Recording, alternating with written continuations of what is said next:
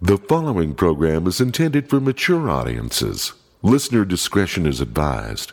The views expressed are those of the panelists and not necessarily those of the sponsors, Broadway Media, Exactware, or any school district, their respective managements or employees.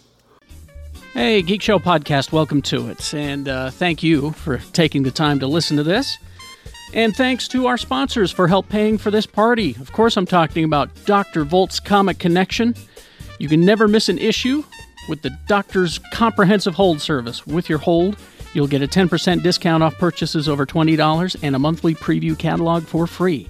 They're open seven days a week, 2043 East, 3300 South. I'll see you next Wednesday at Dr. Volt's Comic Connection. Also, don't forget our friends at Cabin Fever. Go up and say hi to Dave and tell him Geek Show says hey tickles the cockles of his heart. Uh, they've got all kinds of crazy stuff for you. Located in the heart of Trolley Square at the corner of 500 South and 700 East, it's Cabin Fever. And of course, you can support this show in a small way. Go to geekshowpodcast.com, click on our merchandise tab, and buy one of our fancy new t shirts. They're very nice, quality, and uh, part of the proceeds goes to pay the panel who don't get paid to do this show. So uh, you can thank them that way with your New Year's money. How about that? Here we go. On with the show.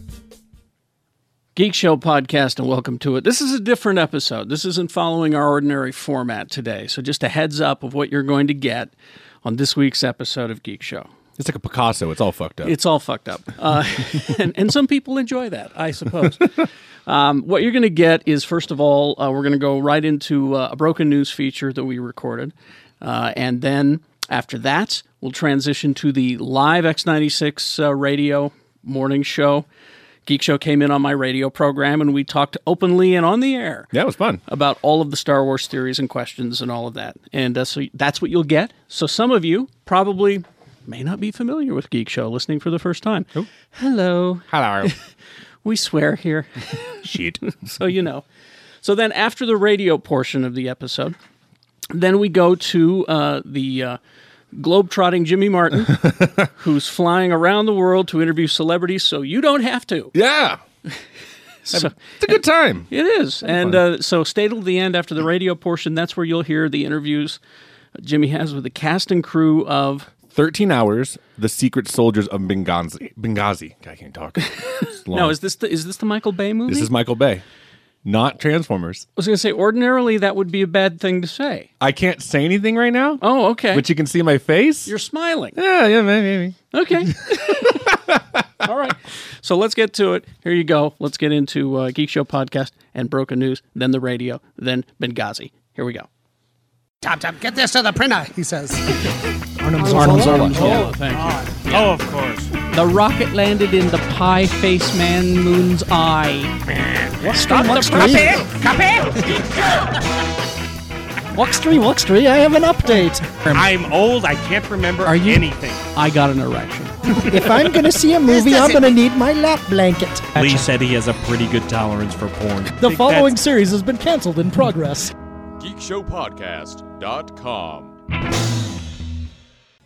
You okay, Shannon? Yeah, his wings are good. This motherfucker, this motherfucker's eating chicken wings right next to me. I gotta pretend like I can't smell this shit. you lucky I'm This uh, ooh, look at that. I'm on I'm on Oh, meal he's- prep right now. He's right. I'm- He's I'm- right in your face. It's That's- fine. It's cool. oh, Are those yeah. baked or? Ugh. You know they're baked. This has been like the craziest like 20 minutes because I've been watching Shannon eat wings. I saw Carrie stick his hand up a robot.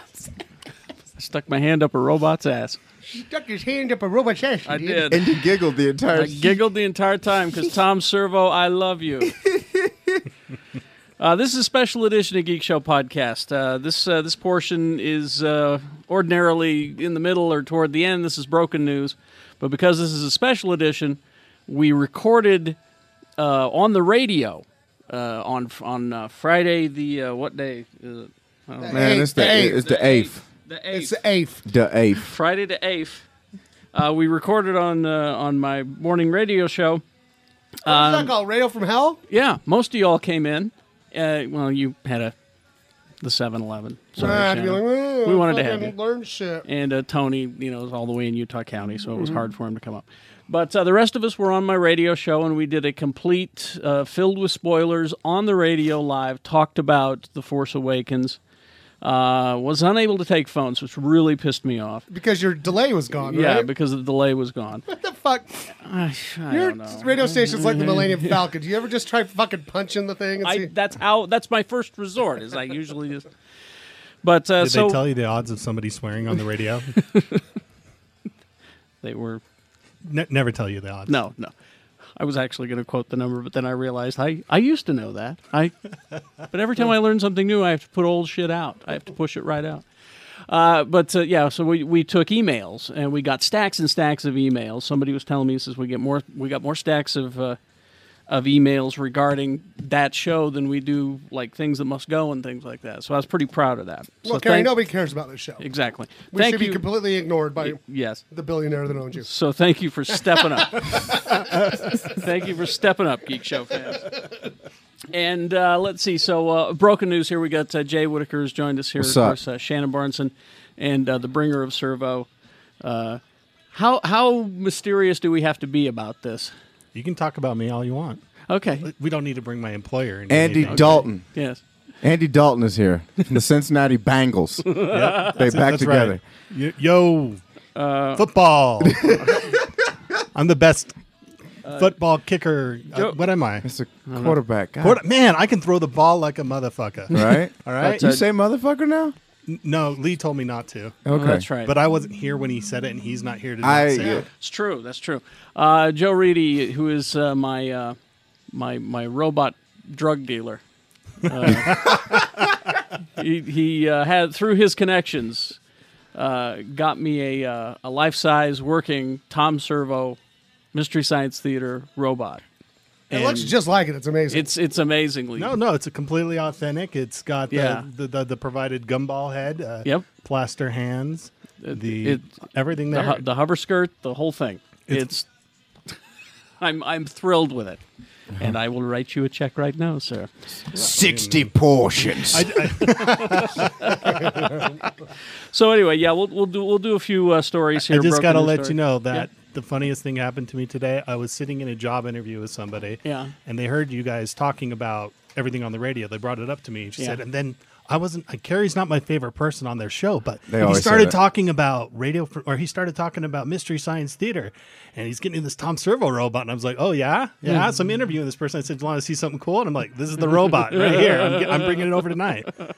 She was she was kind of completely blown away. It's That's funny. just funny. Uh, but anyway, we're going to do a few uh, news stories here, and then we'll get to that uh, pre-recorded radio portion. That'll, Let's do it. Let's that'll be fucking your do that'll it, be your man. episode today, and and so next week it'll be uh, uh, more of a regular geek show, just so you know, As regular as it gets. regular as it gets. All right, uh, let's start with some Star Wars. What the fuck? I know. God damn it, Carrie. It's all about the Star Wars right now. nothing more than Star Wars.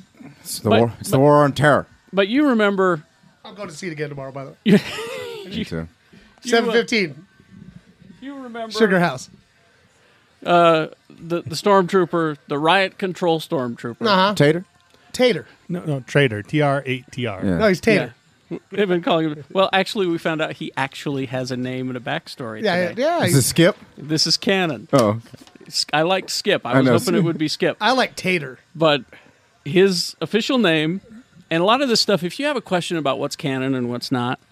Uh, the Star Wars website has a lot of that information. If you want to know what the books are that are canon and all that, it's all in the Star Wars website. It's the Geek Show podcast naming him Tater. yeah.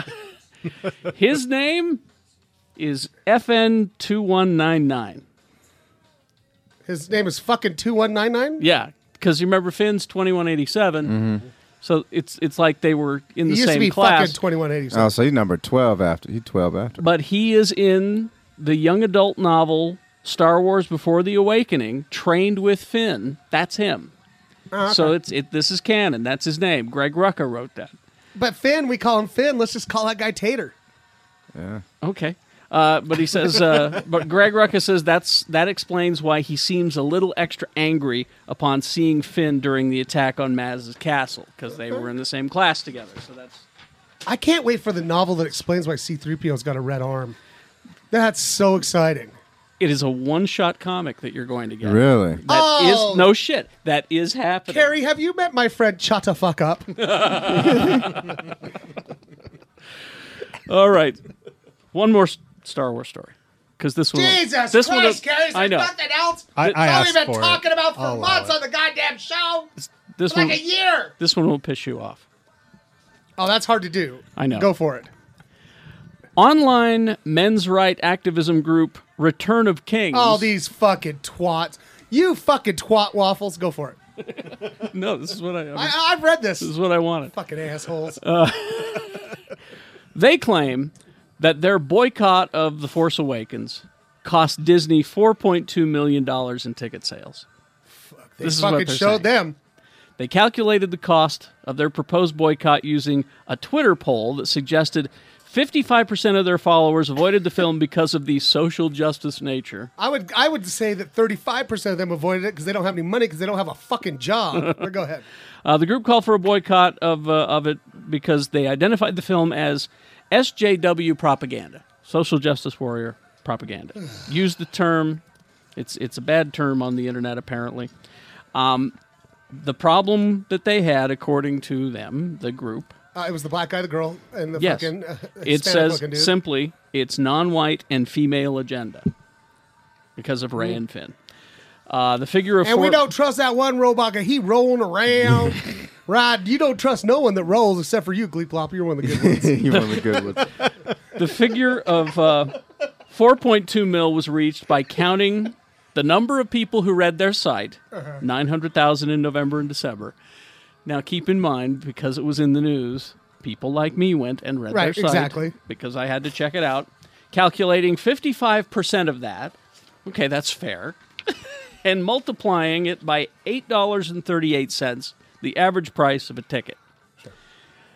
So they said domestically that's what they cost the movie. They say it was 4.2 million. Forbes immediately responded. Forbes magazine has said, well, 4.2 million, uh, million amounts to less than 1%. I was going to say Disney has 4.2 million fucking in change in their couch. And that's just domestic. Internationally, it's 0.003, Pricks. which, you know, Disney just went, whatever. Yeah, it drives me fucking. And, and I was when we were talking about this earlier. I'm like, well, I mean, I don't agree with it at all. I think these people are fucking morons, and I wish they'd all Yeah, choke on their own vomit. exactly. But I'm like, I guess I can see where they're coming from because the old one white guy that was in the movie got fucking killed.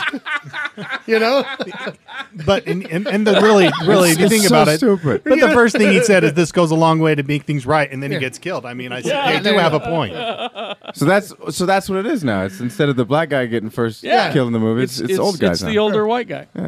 Uh, these are the same assholes who called for the boycott of Fury Road, Mad Max, because uh, Charlize Theron. They said look at that- all these vaginas in it. God damn this is it. what this is what and they those said. cars ain't even American. No, Mm. this is what they said. This is the Trojan horse feminists and Hollywood leftists who used to vainly insist on the trope women are equal to men in all things, including physique, strength, and logic. That's the cut. That's 2016. Oh, Where them? I just wanted to uh, say it's 2016, and we still got that primitive thing. Where them? Uh, where them new Ghostbusters gonna uh, trap those ghosts in their vagina? Yeah, yeah. Stu- they can't trap no Can I- ghosts. can I tell you something? Vagina. I uh, Stupid think- vaginas. I I think I'm getting a huge crush on Kate McKinnon. I think you're out of luck on that one. Yeah, Personally, yeah, I know. I think she I plays. just I think she plays for the other team. oh really, Yeah, really? I think so. I don't know that. Okay, I don't. She's care. funny as hell though. She If you've is seen my that- if- favorite thing right now. Oh, if she you is. if you've seen that skit where Ryan Gosling could barely hold his Yes. shit together with the Oh, aliens, she fucking kills me, man. She is one of the most talented people out there right now. I just can't get enough of her. where she's like, I was. what Yeah. she said? She uh, so there I am up on top of the on top of the Long John Silver's with my coot coot and my prune shoot out. coot coot. Her coot coot and her prune shoot Anyway, all right, because her pants got thrown in the tree by the aliens. by the aliens. Uh, let's see. Um, you remember that uh, live-action Teen Titans series? Yeah. fucking that's dead. Yeah, it's just it's TNT president Kevin Riley. What do you got? What are you doing? TNT president Kevin Riley announced that he uh, he has decided to pass on the series. Uh-huh. Uh, he said we just decided it wasn't quite where we wanted to go. Right. It seemed entertaining, so we fucking cut. Well, it. that's the thing. This guy's new, and one of the first things he did was he came in and he canceled Rizzoli and Isles and Legends, and you know he's he's decided that he's going to make the the network in his own vision. yeah. He's like, hey, let's. Here's the thing, people like this shit. No, No, we're not going to do that. now I, I read a little thing, and I don't know if it's true that maybe CW will pick it up because it was Some- yeah. Berlanti. It's it's the fucking It's yeah, Flash. and- exactly. It's not like it's dead completely. It's just it's, it's TNT was champion it, and, And they're- can I just? I gotta say something. Yeah. man. Fuck. f- f- Supergirl still is fucking good. All right, Supergirl's fucking good, and there's been this whole backlash against it since Jessica Jones, and I Well, don't understand. I don't understand. They're Well, two no, different. They're, They're, two so different things, but they're different. like, oh, after watching Jessica Jones, I can't. I just can't watch this nice superhero. No, it's it's the Supergirl Yeah. is is is is a clearly different Oh yeah, audience. and it's it's good. And now that they've spoiler alert, fuck you, I don't care. Yeah. Uh-huh. Now that Martian Manhunter is on there, uh huh. it's so amazing. Like, and he's so they they do. He looks so cool, and I'm they watching- don't yeah. overuse him. It's awesome. I, the st- the show is is good for for what it is, and it, it services its audience. It, it's it's clearly not for me, uh, but I'm going to continue to watch the show because I want to see what they do. Um, Yeah. Still need to they're gonna catch have that. Bizarro. They're gonna have Bizarro Supergirl That's on there. another thing I heard. I want to see Bizarro how they Supergirl? handle it. yeah. It's it's clearly not for me, but I'm gonna s- stick around. And even, watching even it, for me, you know? I love it, and I Yeah. sit there and I go. I'm, so I'm just supposed to believe that her cousin isn't going to show up when there's fucking 19 Kryptonians there to kill her. I was gonna ask you about that, but I didn't want to. be I just pretend. I just mean, go, okay. I was gonna say, I didn't he wanna just be- wants her to work it out. I didn't you want to know? be an asshole about He's it, but confident. He's know, and he knows that It's- uh, Cause he, cause you know, in in Man of Steel, he just had three of them, you know, there's like 19 of them. and now she's got nineteen, and she says, "I got this." I got this. she she she gets on her, and that's what I love. Is like he'll show up and he's either all blurry Superman, Uh. or she's like on her phone on uh, Facebook Messenger going, Yeah. "No, it's cool, Clark. I got this. I got this. okay." and he's like, "Are you sure?" She's like, "Well, you know, maybe yeah. it's okay. Just don't worry about me, Clark." I didn't. I, would, I didn't want to be the asshole bringing that up. oh no, but, Jesus uh, Christ! all I'm right, not a okay. moron. I'm Okay. like, Uh, let's see other things that are uh, happening slash not happening. Uh, Tales from the Crypt ah, yeah. is coming back, uh, but you won't get the Crypt Keeper. Well, then it's not coming back, sir. Well, no, What, what are they going to use to replace the Crypt Keeper? Are they just M. gonna Night go around? Shyamalan. I I can't answer that question. They're replacing him with the Crypt Keeper. Ha! I got your attention now, don't I? Tales from the Crypt is an old comic book from the 50s. Right. There was a character called the Crypt Keeper, And he looked a lot different than the one but we he had. didn't look like the skeleton guy that y'all know from the HBO Right, show. If I remember right, he had like really long hair and like one big eye. and they said Yeah. that this show will be high, uh, highlighted by an old man with a cane wearing a hood keeping warm by a fireplace it's the it, you, Yeah. you if you look it up you'll see what the crypt keeper uh, looks like from the comic book and that will be your crypt Right, keeper And we're guaranteed that's going to be good because I'm not Shamalama Ding Dongs. yeah doing there, it. I was gonna Because he's not doing it. he is no, doing he it. is doing that He's completely involved. he's totally involved So Sorry. it's like I'm sorry, every fucking Joe. episode we're like, oh, you know what? shit, I was. twist." What was that show? The the one on Fox. Uh, Pines. oh wayward pines I, I had no interest in it. My wife made me watch it. At the end, I was like, fuck. This is the worst fucking show. Oh, you didn't like- I was so pissed off at that ending. okay Oh, that, that pissed me off. It's a I- twist. Uh, it's the M Night Shyamalan. I still love it. The best thing ever. What? Jeff Weiss tried to shit on his fucking uh, On his on, driveway. his driveway. Couldn't do it, but s- still took a piss Yeah, took a piss on, on it. M. Sh- M. Night Shyamalan's uh, Uh-huh. driveway. driveway. Like I, he tried to take a shit. he wanted shit on it, but he, He just had- he couldn't had do it. performance Performance anxiety. anxiety because I think like Eric Tomorrow and Yeah, they from like were that all there. mediocre shows and shit. but he did get a piss out. Did he? Yeah. He couldn't relax the sphincter enough to drop one. Should have went. To, should have went to Del Taco beforehand. Uh, now this is good. This is interesting. I like this because it's a director I like, and he's got a great vision, and it's an old movie that I like. Oh. Fantastic Voyage. Okay, this has been kicking around Hollywood for oh yeah. a while. Where you go inside the body. Where you go inside the body. I- Inner I- space. Hmm. Yeah, Inner Space remade it. Martin But Short. but this one is uh, uh, uh, Guillermo del Toro. Oh fucking shit! You're fucking kidding me. He's looking at it. So he's going to develop it. Uh, very, That's very fucking cool. incredible, man. very cool though. All right, so th- that's exciting to me. I'm, I'm happy. Can about I that. announce my one that I'm all excited about? What's that? They're bringing back my spirit animal, dude. See, I was hoping to surprise you with the story. You already Are knew. you fucking kidding me? You already knew. So HBO yeah, is bringing back. Uh, they're gonna do a Deadwood movie. Oh yeah, we yeah we Yeah, talked and about tie it this. all we, up. We, we talked about That means this my morning. my goddamn spirit animal, spirit uh, Al Swearingen's Al coming. Swearingen. Yeah, cocksuckers. That's all we know? kept saying. There was like three minutes of us saying that. In the, I can't wait. go if you haven't seen it. I mean, I'm not a fan of westerns, but I loved this. I think I'm gonna go It back was- and rewatch it all. it was just two seasons, and you can get them like on it disc th- or uh, something. are you sure I'll, it's I'll bet not three? Jimmy's got it. Okay. I thought it was just two. if you have HBO Go, Yeah. or if you have HBO, you can just Yeah. watch them all. Or go to Jimmy Martin's house. Goddamn, Calamity Jane. I hope she's in it. Yeah. she had my best. She like be, Al Swearingen had all my favorite lines. Mm-hmm.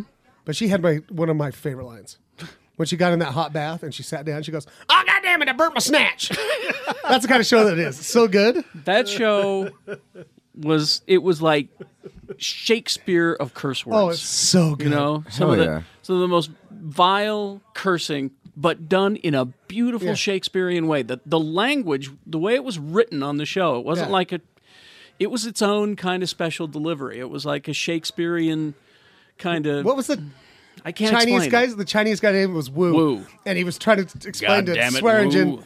that the, the, the drugs, his, uh, his his heroin got stolen or whatever, right? Yeah. And he's like, "Cocksuckers, come take the fucking dope." and and Swearingen's like, "Ah, "I I don't get it. What are you you're trying to say?" Cocksuckers. And he's like, so you're trying to tell me some cocksuckers? so good. The word cocksucker is used in that about. it's a drinking game Yeah. it's a You'll go drinking blind. game. yeah You will. I swear to God. will. It's not even a joke. Th- three seasons, so three Yeah. seasons of playing that game. i thought it was just two but It's three. look it up just yeah. just looked it up. Remember when he It had is the three. remember Okay. when he had the Indian's head in a box that Indian Yes. chief's head, and he was talking to it and he'd sit out on his patio, like on his on his balcony of his of his place. He's like, "Well, you know, chief, these cocksuckers just don't know how good they have it. It's so fucking good." Ian McShane, man. there's a there's a whole speech that one of his henchmen gives about whether peaches should be served on the table. It's brilliant. Anyway, uh, okay, Daredevil is uh, coming in uh, March. Uh, Daredevil Yes. season two, March 18th. Yep. So there's that. Um, let's see. Uh, Xander Berkeley is joining The Walking Dead. He will be playing Gregory from the uh, Hilltop Colony. If you read the comic book, that means I something quit to because you. the comic was gonna make me kill myself. Yep. Uh, oh, and I got this story for Jay.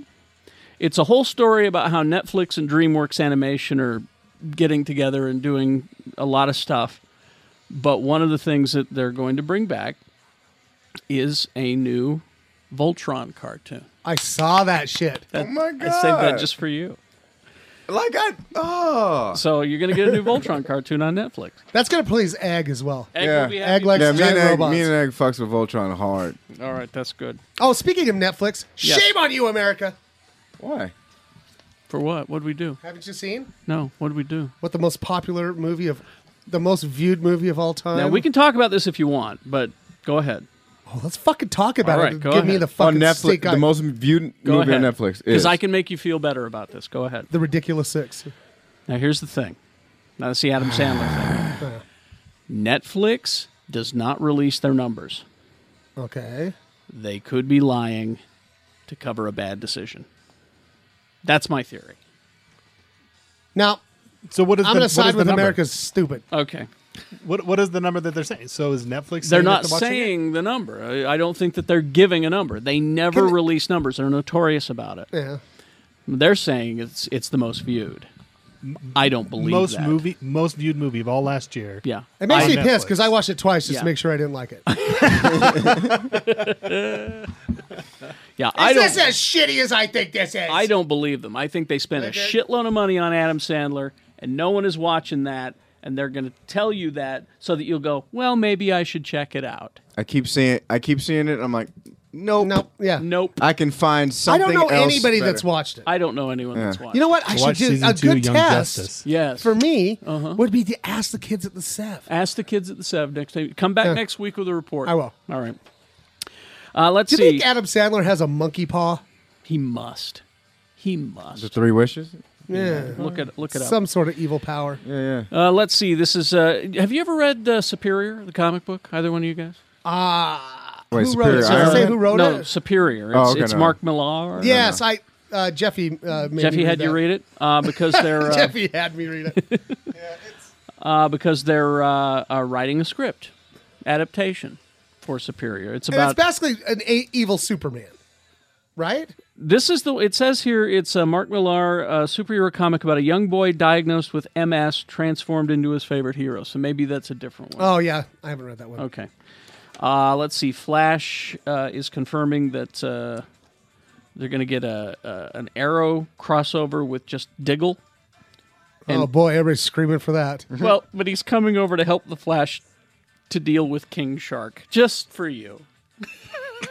Okay, I'll, st- I'll watch it even though Diggle's on it. Even though Diggle's on it. He's gonna be showing up there in his baby head shape and fucking helmet. And, And finally, this. his I- Magnot Nito out uh, uh, helmet. I'm uh I'm uh this is not a joke. In May. Did you know adult coloring books are a thing? Yeah, yeah. Yeah. I had no idea I so when I was up in because I, I found the story and I asked my wife about it and she goes, "Oh yeah, our friend uh, Sue, she you know she Yeah. does it." No, and, uh, and I'm like, okay, when I was up at the uh, Mangler family cabin yeah, uh, up at Fish Lake. Well, we were. It was the weirdest thing. We were like sitting around playing Uno. Some people are like colored in their fucking adult coloring books. I was, Really? I was making Star Wars uh, snowflakes. Mm-hmm. They, had a- Yeah. they have a Deadpool one at, at Dr. Volt's right now. Well, there is now going to be a coming in May a Walking Dead adult coloring book for sixteen dollars. funny. Might I just point out though that the comic book itself is black and white. I was So going to say There's every color, every yeah, issue of stupid. that comic is a coloring book know, if you so want it. Could, uh, or you could go uh, crazy on that. technically, go buy a comic, uh, a, a real coloring book for fucking three dollars. You dumb skull. Or there's that. Have you ever seen it where people will they'll go and they'll take like a regular comic, bo- uh, like a regular coloring book, Mm-hmm. and they'll fucking color it so it's all fucked up. Well, those are Right? the best. Yeah, oh god, yeah, it's no, so funny. I think that's what I'm gonna start doing. uh, You get like a picture of the Little Mermaid, and like the next like ick picture is like you know Eric like slicing up all of her buddies, and she's all terrified, so she's Yeah. drawing all the lines. All right, that's what I got. Yeah. Um, what, what, what, what do you guys? Uh, you have any recommendations before we throw to the Uh, radio show? Shit. I, I might have to Man, just read some shit, y'all. Reads. Like, Oh, I, I'm I'm back. I'm telling you, I've been The Vision? I've been crowing about the vision. it's. I just bought picked up three today. because issue three is out today. Yeah, I and just picked it up. It just get, keeps Oh, getting better. um, it keeps getting better. Well, did you re- you recommended uh, Daddy Daddy Spidey? Uh, oh yeah, Deadpool Spider Man is uh, out this. Well, it was out last week. Mm-hmm. By Yeah, the but, uh, time you hear this, But, it uh, is a continuing title. It's Deadpool and Spider Man. Really funny. Yeah. Really funny. And if you buy that first issue, you get the first issue of Vision for free. It's Okay. in that comic. Well, which I already have. Um, I would say um, I just read it uh, like I'm about third way through it. Mm-hmm. Or excuse me, two thirds of the way through it. Um, Sh- Star Wars Shattered Empire. I mean, Oh, I'm- yeah. I- have we already recommended it? Now, this is the comic book. Yeah, it's it like hey. Hey, uh, everybody out there! Did you just see Star Wars: Force Awakens? You got Mm-hmm. some fucking questions? There, it, uh, well, the origin of one of the characters Yes. that you wonder about is in there. Yeah, yeah. It's You find out you- about their pa- the parents Yeah, of that it's character. very well drawn. You, you you get to see somebody's Yeah. you get to see somebody's uh, not to kind of have a crush on a comic, but you get to see somebody's hot mom, um, and uh, you get to see some Oh, battles. Uh-huh. And uh, it's just got a lot of it's got a lot of cool shit it going was, on. Mm-hmm. It was just like four issues, and they're all out, so Yeah, you could pick I'm them still all up reading, at once. but it's yeah. good, though. Just real good. Yeah. Mm-hmm. I'd recommend that. It'll definitely answer some questions for you. Uh, a TV show. a TV show. Okay. I s I uh, I I don't know why I watched it. I I don't know. Uh, that new show on Fox called uh, Cooper Barrett's Guide to Surviving Life. You know, I I did. Uh, because it I got liked it. it. got horrible reviews. well, didn't. see, that's me. Uh, I That's loved you, it. So sorry, Cooper. I, s- I saw nice it. and I- knowing you, fucker. the curse of Mr. B. Not is so- I upon guess you you. won't be si- surviving the goddamn. Uh, Yeah, I, no, I Ratings. saw it, and I was just like, eh, eh, eh. I was kind of pasted too. Uh, oh, uh, Ash versus Evil Dead finished up beautifully. Yeah, I have to Yep. I have to catch up on that. Um, Beautifully. a band I'm obsessed with. Oh yeah, yeah, Nathaniel Ratliff and the uh, and the Night, Night sweats. Sweats. Holy shit! yeah. Um, we we tried playing uh, "Son of a Bitch" on on X ninety six. We we tried to force it down y'all's throat, and you didn't take it. Mm-hmm. Uh, It's a, that's a But great it's- song, but I it's- will tell it's you, really good. Uh, check out. Like, well, I made a Pandora station. Mm-hmm. Okay, make a Nathaniel Ratcliffe or Ratliff or whatever. Yeah. And the Night Sweats Pandora station, and listen to the whole fucking album. It's good, Carrie. I'm telling you right now. I, I'm, I, You would dig the shit You out of it. convinced It's me. really, really you good. convinced me in the parking lot. I'm gonna have Um, John the- Smith give me the a copy. SOB song. That's the I one we heard were that trying. initially, like Yeah. Mm-hmm. I told you, I did hear it on X96. Yeah. And it was so refreshing to be like, this is a good song on X96. so I had to find out who it was, right? And and the rest of those songs, that that c- it almost sounds like a Blues Brothers song. it really Yeah, does, it- you it- know? yeah, it, it it could be. It's got Yeah. shades of, of Blues Brothers Okay, in it, right? And in fact, the video that they made for it is a total like tribute to the end of the Blues Brothers where they're in jail. in jail. and they're doing the concert. Like at the end, it's like even going through, and Yeah. they're all looking to the camera. It's never too late to mend. yeah, and uh, it's good. But the the album is just it's fantastic. So that's good. All right. Yeah. Cool. Um, Anything else? yeah, donate to TracyAviary.org. What I'm gonna keep plugging that shit, man. is that? Is that an in joke from you fucking guys from this morning? No, he No. likes birds. Yeah, I like birds and shit, man. He said that last time I was over here, like when I was Yeah. sitting on the couch, and he was like, "Hey," and he did a whole promo and had whole a thing he about- had Yeah. excitable James uh, recorded. We, we, He I, I likes still, we birds do need to and kind of, mountains. he like recorded a commercial of him talking about it. He's like, "Yo, guys, like, come on!" Like, Wait, wait. First of all, donate to first of all, Bernays and was shit. that was that your impression of me doing like Uh-oh. yo? Uh oh. Ow. Hey, I, I Is that how I sound? well, n- that's not how it sounds. It was just me kind of telling the story how I sound. It- it- but like, did I really say yo? You might have because you were you were saying birds and shit. Uh oh. Uh oh. No, I'm just fucking. with you. I was trying to get a I was trying to get a you people out of him. That's all. I, you people, I'm gonna be- you know wait a what? second. Um, Listen, your people and my people, we're just anagrams of each other. Um, exactly, we are. You know, there's a recommendation for anybody out here. Tim mentions Yeah, I know, yeah. Prejudice. If you haven't seen that YouTube video, please watch It's it. a great- It's hilarious. Okay. It's it's just a great song, actually playing off of the that that those the, those words. You know, Those words. the words. The, the, yeah, the words. I'm gonna start uh, introducing Jay. It's like, hey, so uh, usually if I meet, if you meet like one of my friends, Yeah. I'm like, so this is my black friend Jay. Yeah, I always do that every because it makes no. them instantly. he was issued to me. yeah, like- like, like- he's like like, this. they, they're instantly uncomfortable. This is my friend Jay, who happens to be black. Yeah. Do No, that one. no, I No. say it's my black Yeah, friend. Jay. he introduces me like I'm his fucking droid. So like this is my black friend Jay, and I'm gonna start going. He's like super into aviaries, mountains, and ice skating. Ice skating. yeah, that's right. Oh, I got new skates. Santa got Santa got me new skates. Oh, good for you. Like I got new skates, man. So like, yeah, who who wants to come fuck with your boy on the ice? yeah. You know what the Mangler got me? Mm-hmm. She got me one of the Sphero BB-8. oh yeah. I suck so bad. at driving. I got him She should, stuck. she should have known. You're so because you can't video game. No, I got him stuck behind the stove the other day, Oh, and I had no. to use it. I had to use the broom to get him out. I'm That is the most pathetic picture I have had in my head like, in a God, very long time. sorry, BB-8. Like, like come on. Like that'd be the most fucked up thing. Like he never makes it. He never meets up with Poe and everybody because I I got got just stuck behind the fucking And- stove. and- And, And and Shannon can't get him out, and he just sits back there and cries. then the whole empire goes to days. shit even I more. had to move Days the and whole days. Er, stove.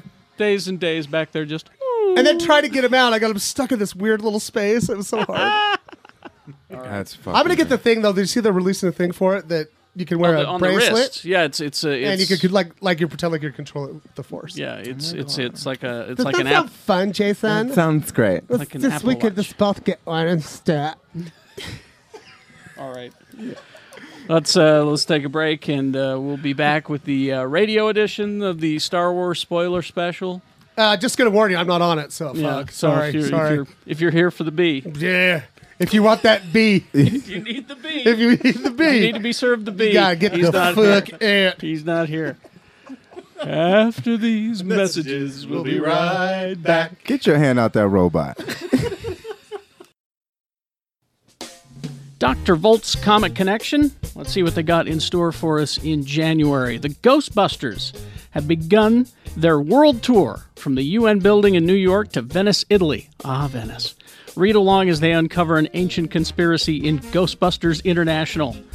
Walking Dead will reach its climactic 150th issue this month. Discover the fate of Rick Grimes and what peril befalls him in this anniversary issue.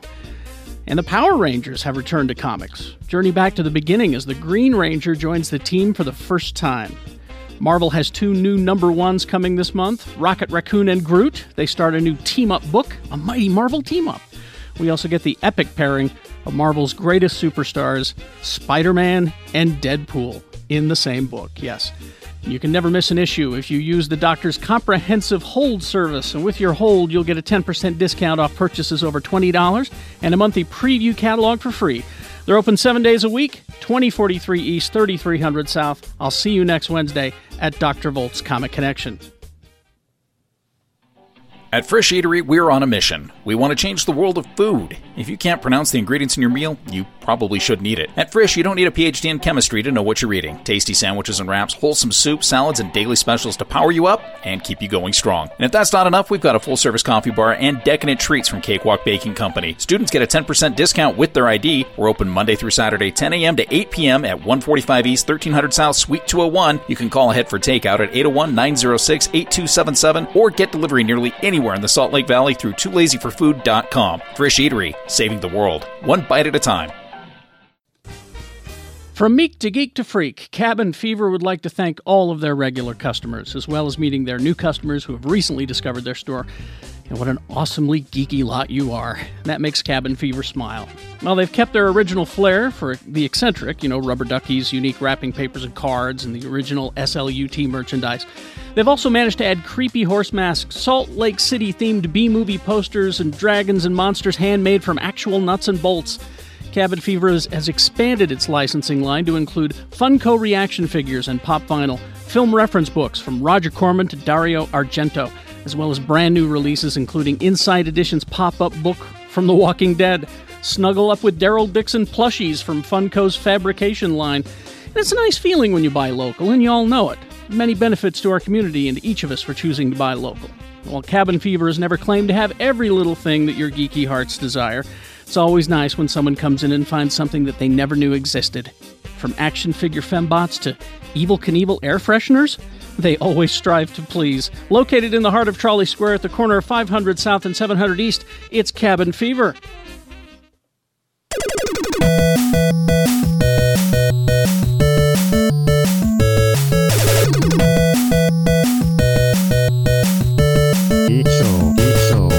All right, if you have not seen Star Wars The Fos- Force Awakens, I'm drunk already. Tune out. Just being in the room with my dear friends. I- It's the, it's the combined vapors. it is- Their breath. We don't actually drink on the show. it's acting. Acting. Uh, yes, uh, Geek Show Live on the Radio, the special Star Wars Force Awakens live on air edition. And now we finally have a lady in the room. And a lady. Where? I'm so nervous. I don't see a lady. Well, when we did our You've always recorded been a lady to me. when we did our recorded edition, I called Gina and invited her, but she couldn't make it. So that's why she's sticking around now. She wanted to because she has questions. Everybody has questions about the movie. Here's here's the thing about the Star Wars movies. And remember, this is the first. We're, I'm going back to the original. George Lucas, when he made the movie, didn't bother explaining an awful lot of things. no. He just dropped you in the middle of a universe and you had to figure it out. J.J. Abrams, having schooled under the George Lucas model, At the feet of the throne. did the same thing. He's not bothering to explain a lot of things, not a lot of uh, exposition as you go about who this person is or why this person's motivation. He just dropped you in the middle and let you go. The problem with that is is that a lot of people start speculating Wildly. wildly. and I always say to them the same thing it's better to let the movie happen to you Mm-hmm. as opposed to you going in and making the movie in your head, then seeing it, and suddenly it's wrong in your mind, Mm-hmm. Yeah. and you're confused and you hate it. I mean, That's I'm not, not, what I wanted. I'm not going to be disappointed if some things that I'm thinking aren't true. And maybe we reset a moment ago, but since this is b- Yes. s- new hour, I think we starting need to over. reintroduce everybody We're and going to start do from that. scratch. Uh, we will uh, begin over here on Radio Right. Gina Barberi, everyone. Hi.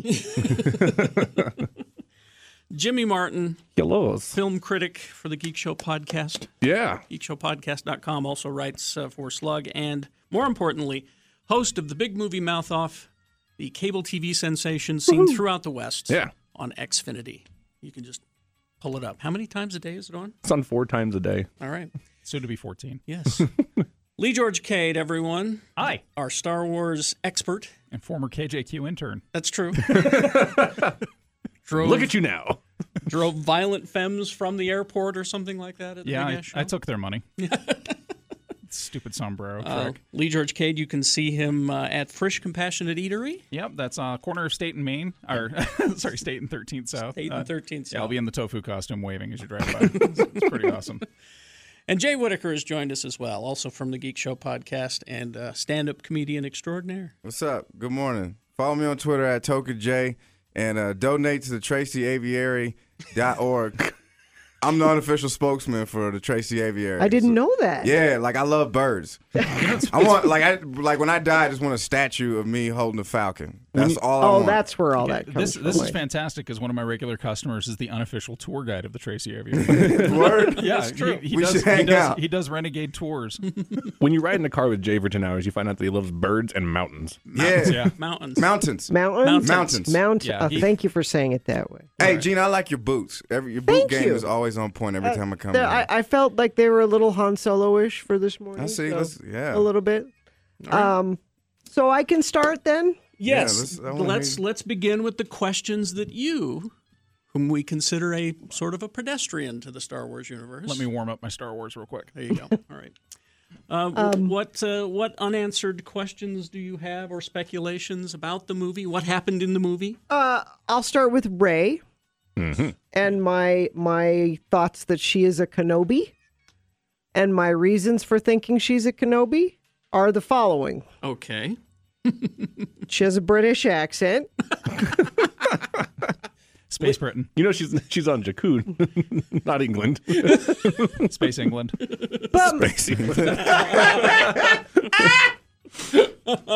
But her interaction when she's tied up and talking to the stormtrooper, and is that Daniel Craig, by the way? Yes. Mm-hmm. Yes. Yeah. Which I You love. can see his abs in, in, this, in the suit. The way she interacts with him is is so these aren't the droids you're looking for. Well, yes. But that's every Jedi. Every yeah. Yeah. But it comes to her without Liam- training though. Liam Neeson did that too. But but it comes to her without training. I think she's been trained. You th- Yeah. oh. Yeah, that, so we'll get to that. we'll get to that. We'll Why get to not? that. We'll get to that. I Let's, think she was being trained by Liam Neeson. I mean, Qui Gon. With a s- he has a select set of skills. No, don't skip over that. Let's Okay. just do that Well, now. let's- Why well, do you think? Let's well, let's start with your Kenobi theory, and I'll tell you why I don't think that is the case. okay. is because that would take an awful lot of explanation. These movies are very simple. It's more likely she is Luke's daughter. and the story of Star Wars is the story of the Skywalker family dynamic. So Yeah. you t- It- you also think she's Luke's daughter? very much so. Also, getting into mythological cycles, which all of these movies draw heavily from. Um, the the idea of duality between cousins, one being the dark, one being the light, and being conflicted between the two, is uh, is a very strong mythological uh, theme. That, As you say that, though, you have to explain cousins because that's another spoiler. Mm-hmm. Well, well, but well, if you've this- seen the movie. This is the spoiler show, so Yeah. yeah. No, no, it's fine. I'm just saying like we need to explain. Well, you're only listening to this if you've seen the movie, so Right. we're not going to So, yeah, bother if- with that. if if she's if she's Luke's daughter, and uh, the British accent could be explained by if uh, you know the timeline being Kylo Ren kills everybody in the Jedi Temple Mm-hmm. when he's about eighteen, and she's roughly five. So, and if her mom has the British accent, and mom said, "Ah, crap, got to run away with the kid," Mm-hmm. Yeah. and so she grows up with that accent and that voice. Okay. Um, that's that's where she hears that Mm-hmm. and picks it up, and maybe maybe uh, Mark Hamill does a fake British thing when the cameras are on. Because I I noticed. well, you're not the first to make this uh, guess. Well, Yeah. this uh, you it's know, pretty obvious, though. but it's it's it just seems awfully complicated. okay. The big complicated theory being that Obi Wan Kenobi, who was romantically involved with Empress Satine of Mandalore, had a child named Sabine Wren, and Sabine Wren grew up and had a child named Ray. But that's in the expanded universe. It's not in the expanded It's universe. not in the expanded. That's the current universe. canon. That is current Yeah. canon. so Em- it's possible. it is possible. That's that's the only way it could be possible because Satine's the only person that Obi Wan would have had the time to do anything with, and she's she was established in the Clone Wars cartoon and killed. So and then These you are have the in- boxers you're looking for. Unless there were some lot lizards on Tatooine. you know? Exactly, exactly. Uh, so Now, what what, what else did you want uh, want to know? Oh, About? Well, okay, so she's living in an at at. Mm-hmm. Mm-hmm. Yes. And and then there's AT-AT. the big cra- the big Star- crash Star Destroyer. mm-hmm. Star Destroyer. Is that a a battle we haven't heard about yet? That's a dope battle, It's too. a battle actually from a video game called Battlefront, and you can play the Battle of Jakku. Battle of Jakku. Oh, It's it's it's chronicling like the final fall of the empire, I- it's right? yeah, it's about one year after Return of the Jedi. Uh, the Empire basically gets together. They they Jakku has no significance other than the fact that they think if they can win one big battle against the the New Republic, it will turn the tide. That they can they can turn things around and and maybe get the sympathy that they need to continue. And because things went so horribly for them, their their whole fleet basically crashed down. Uh, they had to enter in with peace negotiations, and that's part of the reason why the whole first order thing happened. Is they've got their own section of space that they've got cordoned off, and so they Oh. can sit there and fester for thirty years and start kind of a cold war. That's basically what's going on at the beginning of this movie. Okay. So there you go. Uh, the other one that I want to address really quickly here is because people keep sending me this meme. Hmm. This is from, uh, let's see, Benno. Saw episode seven for the third time last night. Noticed the similarity of the scars Yeah. on Supreme Leader Snoke's head. They're in the same spot as Darth Vader's head when he took his helmet off. Yeah. And he looks like he's burned. Could Snoke be the spirit of Vader teaching Kylo Ren just as Kenobi trained Luke?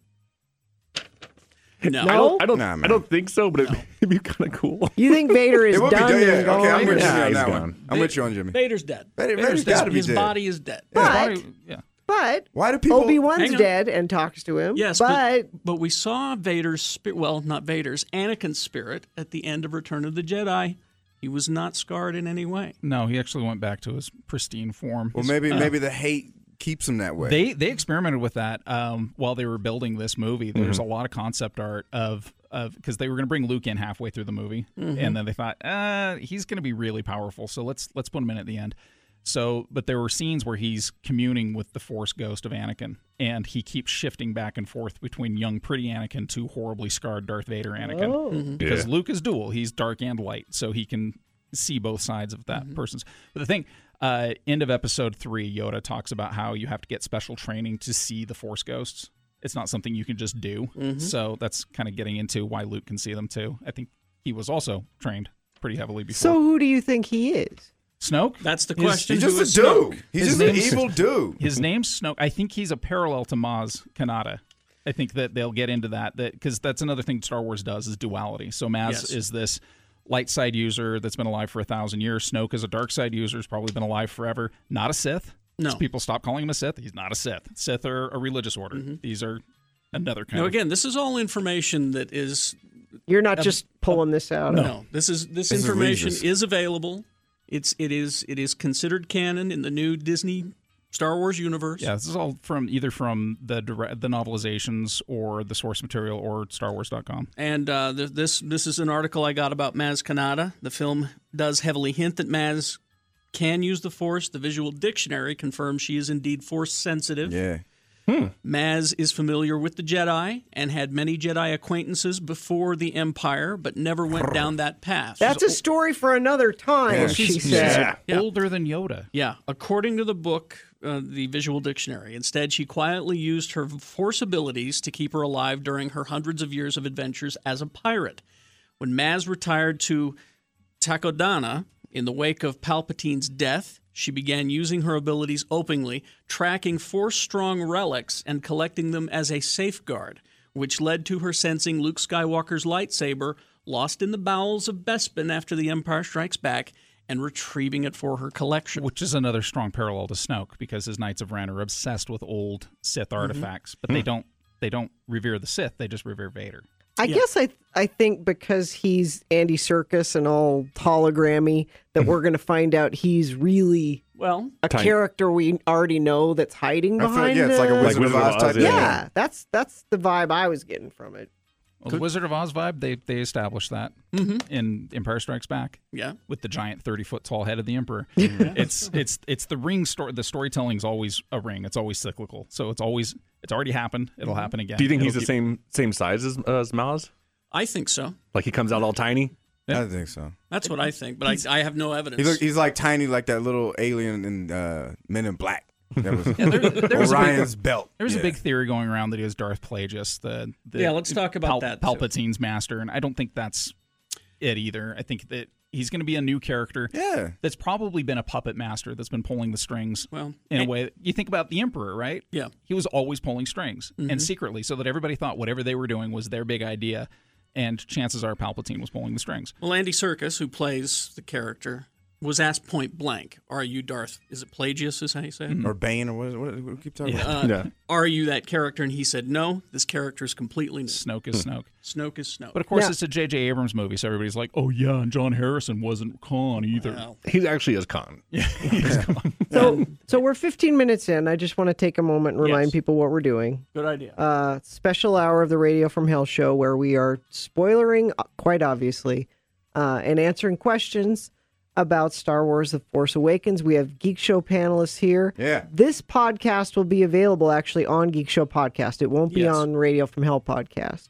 Uh, so if you have questions, email them in. Don't call. Email them to radio from hell at x96.com. Here's one that has come up quite a bit uh, from Justin. Uh, it's the second half of the question that really comes up the most. This is, I was just wondering why do people not like Kylo Ren as the bad guy?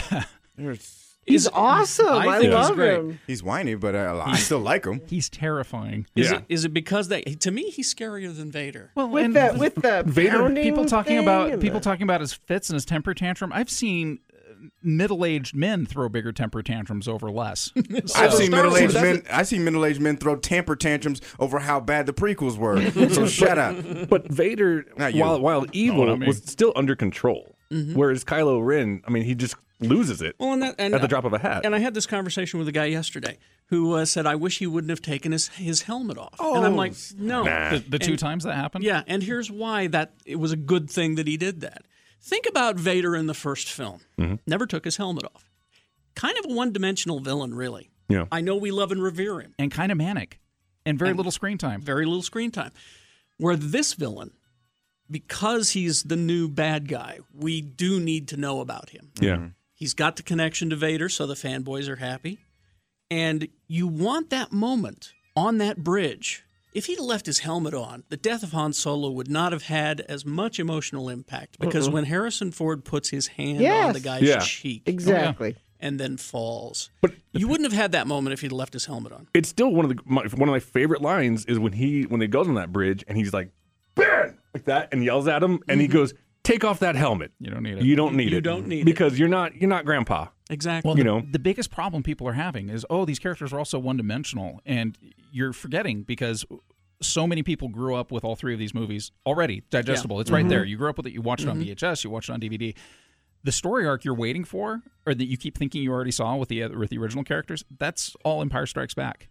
Darth Vader, uh, for one. The character terrified Lucas. He thought the character was kind of weird and wasn't sure if people would take it, so they actually kept him in the movie as little as possible. It wasn't until people started freaking out about Vader that they said, "Oh, okay, we've got a lot more potential with him." He was kept off in the background because he was kind of well, if you think about it, giant black robed character walking around. He wanted Grand Moff Tarkin to be terrifying. Yeah. So that was that's why Peter Cushing. That's why you cast Peter yeah. Cushing. So it's it's funny. So yeah, you don't have your big, well established character with tons of pathos, but you know more about Kylo Ren in this first movie than you did about Vader in the first. Yeah. Sure. Exactly. hope. Well, I just I think he's a terrific villain. That scene where he freaks out and wrecks the room and then says, anything else? That's my favorite line in the movie. Well, and people keep talking about, oh, oh, he's he's not very good with the lightsaber. Well, uh, lightsabers are rare; they're really Mm-hmm. hard to find. He's most likely got the uh, kyber crystal from Darth Vader's saber in the hilt of his sword. Well, Who- who that else- I don't know, but we do know that the the uh, It's exhaust, right? no the uh, the the, sa- the saber crystal is cracked. right. That is that is in. And he's he's a Yeah. Darth Vader fanboy, so it makes we sense go. that he would have harvested that. Uh, Disney remained quiet about whether uh, uh, it talks about the old expanded universe. It does talk about the reason that his un- his unorthodox lightsaber design, uh, the saber housed a cracked crystal, hence its volatile beam Mm. and the need for cross guards to vent the energy. That's why it is that Hmm. way. well, when you see Ray's flashback Mm-hmm. to the the slaughter, Kylo Ren's the only one of them. They show the seven knights of Ren, Yeah. and they don't. They're not all standing there with lightsabers. He's the only one. So you know, he's the only one that's got one, as far as we know. I mean, Mhm. it As could far be as that we they know. all have them, but people are like, oh, he's not a very good lightsaber duelist. Uh, he probably didn't have anybody to train him in the first place. Whatever Mm-hmm. Mhm. training he got was on the academy with Luke doing his thing. Yeah.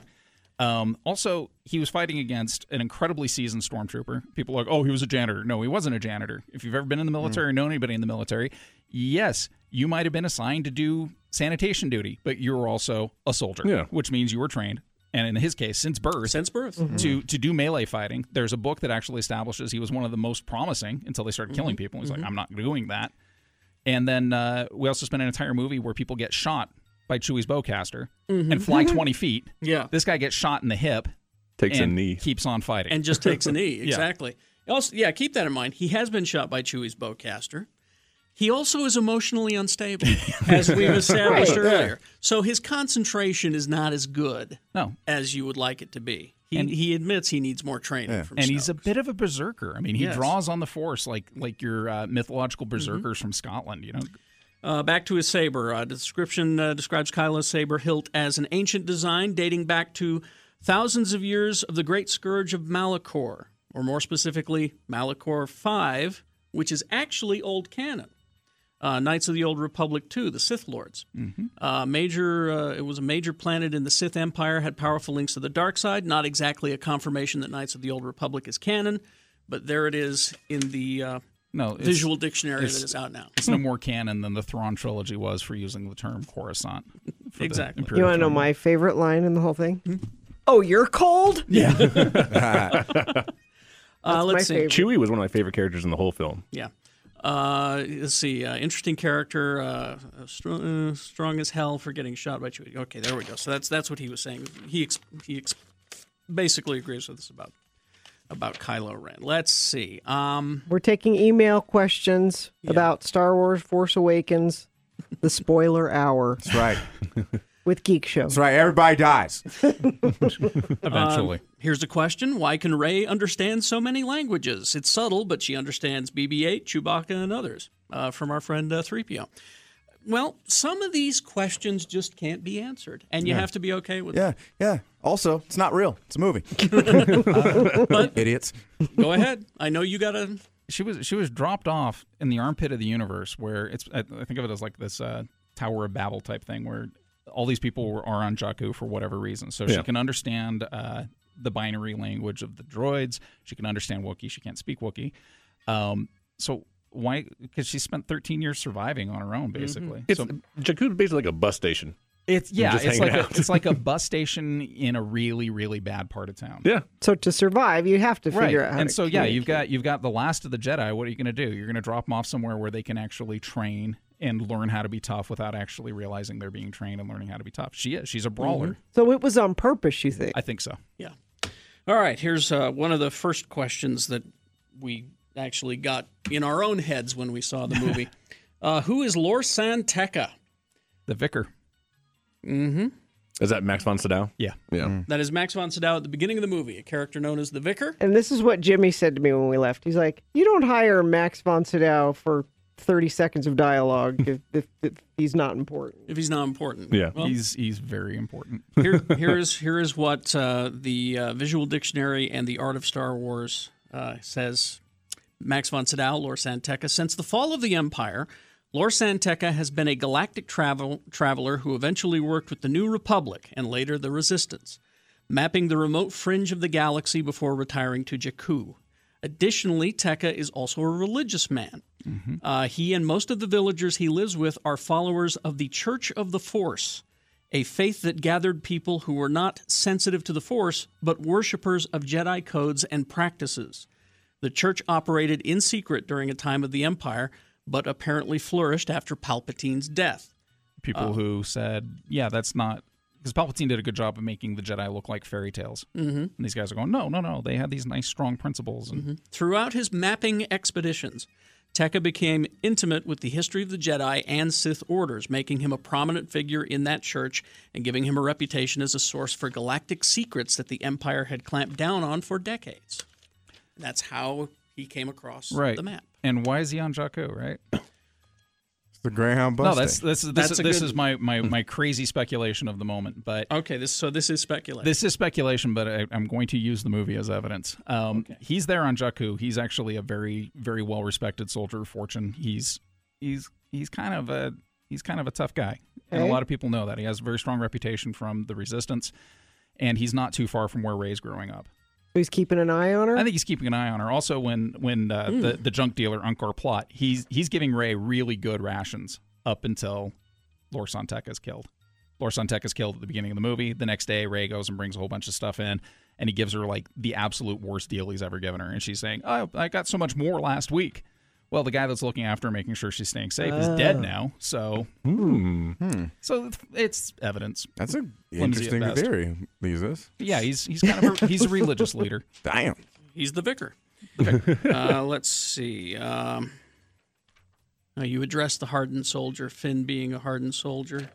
I Hey. got that. He hadn't seen battle yet, but He he's had been not. trained Yeah. since he was a little kid. Uh, let's see. Uh, here's our friend Andy. Uh, speculation is cool and all, but remember, we won't get any real answers to a lot of these until episode eight in May. Or nine. Or nine, even for Yeah, that matter. or Or they'll never. stretch it out. They won't. Uh, I do think you'll see characters like Lor Santeca actually set up in, on the Rebels cartoon because Yeah, see- he's been around and they have that platform there that they can they can tell those stories. Or in Mhm. the side stories of the Star Wars because they're all doing the Mm-hmm. In the Marvel comics, Mm-hmm. too. That, Yeah. They need to just do it that way and just and save the big bangs for you know the Well, that's- major stuff of the movies. That's the minutia that a lot of nerds like me Hmm. run around and collect, and that's cool. But Yeah. everybody else can stay and watch the movies. Uh, let's see. Uh, here's one from Jessica. Uh, when Kylo is trying to extract information from Rey, does she already know where Luke is because Kylo talks of the ocean and an island? Or is that just a place that she has dreamed of being in her life away from the desert? It's the both. This- mind force. This gets us to, and I don't know how canonical this is, but I like it Yeah. unconscious force training. Right. Luke's training her from ex- the island. explain that. Well, Empire Strikes Back. Luke's on Dagobah, and he's he's kind of freaking out. Is there? Oh, there's something really familiar about this place. Like I've been here before. Mhm. He's never been to Dagobah, but they've kind of set up in the Rebels cartoon that Yoda can communicate with other Jedi around the universe. So, did Yoda and Qui Gon Jinn train Luke, either when he's sleeping or whatever else? So, Ray, she's seen the the the planet, she's seen the water, she's seen everything else. Has she been getting trained by dead Jedi and maybe even by Luke, you know, remotely as he's Mhm. hiding out, um, waiting for her to be ready to finish her training? Mhm. Because there's certain training she doesn't necessarily need to have face to face, but uh, if she survives to a certain point, then they can team back up and he can finish the training. Maybe he needs 13 years for everybody to think that he's dead, or whatever. But Uh, why why why would you need a force ghost if they didn't have a purpose other than Yeah. you know advising, counseling? So, you, you can talk about the training too, because most of these Jedi's are trained when they're when they're like three.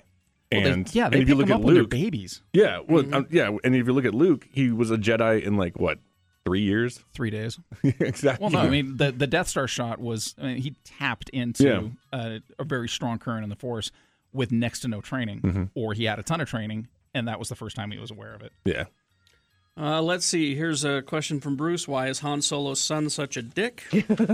because his, well, some kids are just. I wonder if mommy and daddy argued in Yeah. front of him, and This is what happens because when they you- clearly had their issues. Why can't you just say I love you too? Yep. See, uh, for all you parents out there, this is what happens when you put your child on timeout way too many times. Time out, time out on another planet. That's right. I'm out on another planet. Um, I, I do want to talk about something that uh, keeps coming up to me, and that is the the main complaint about this movie.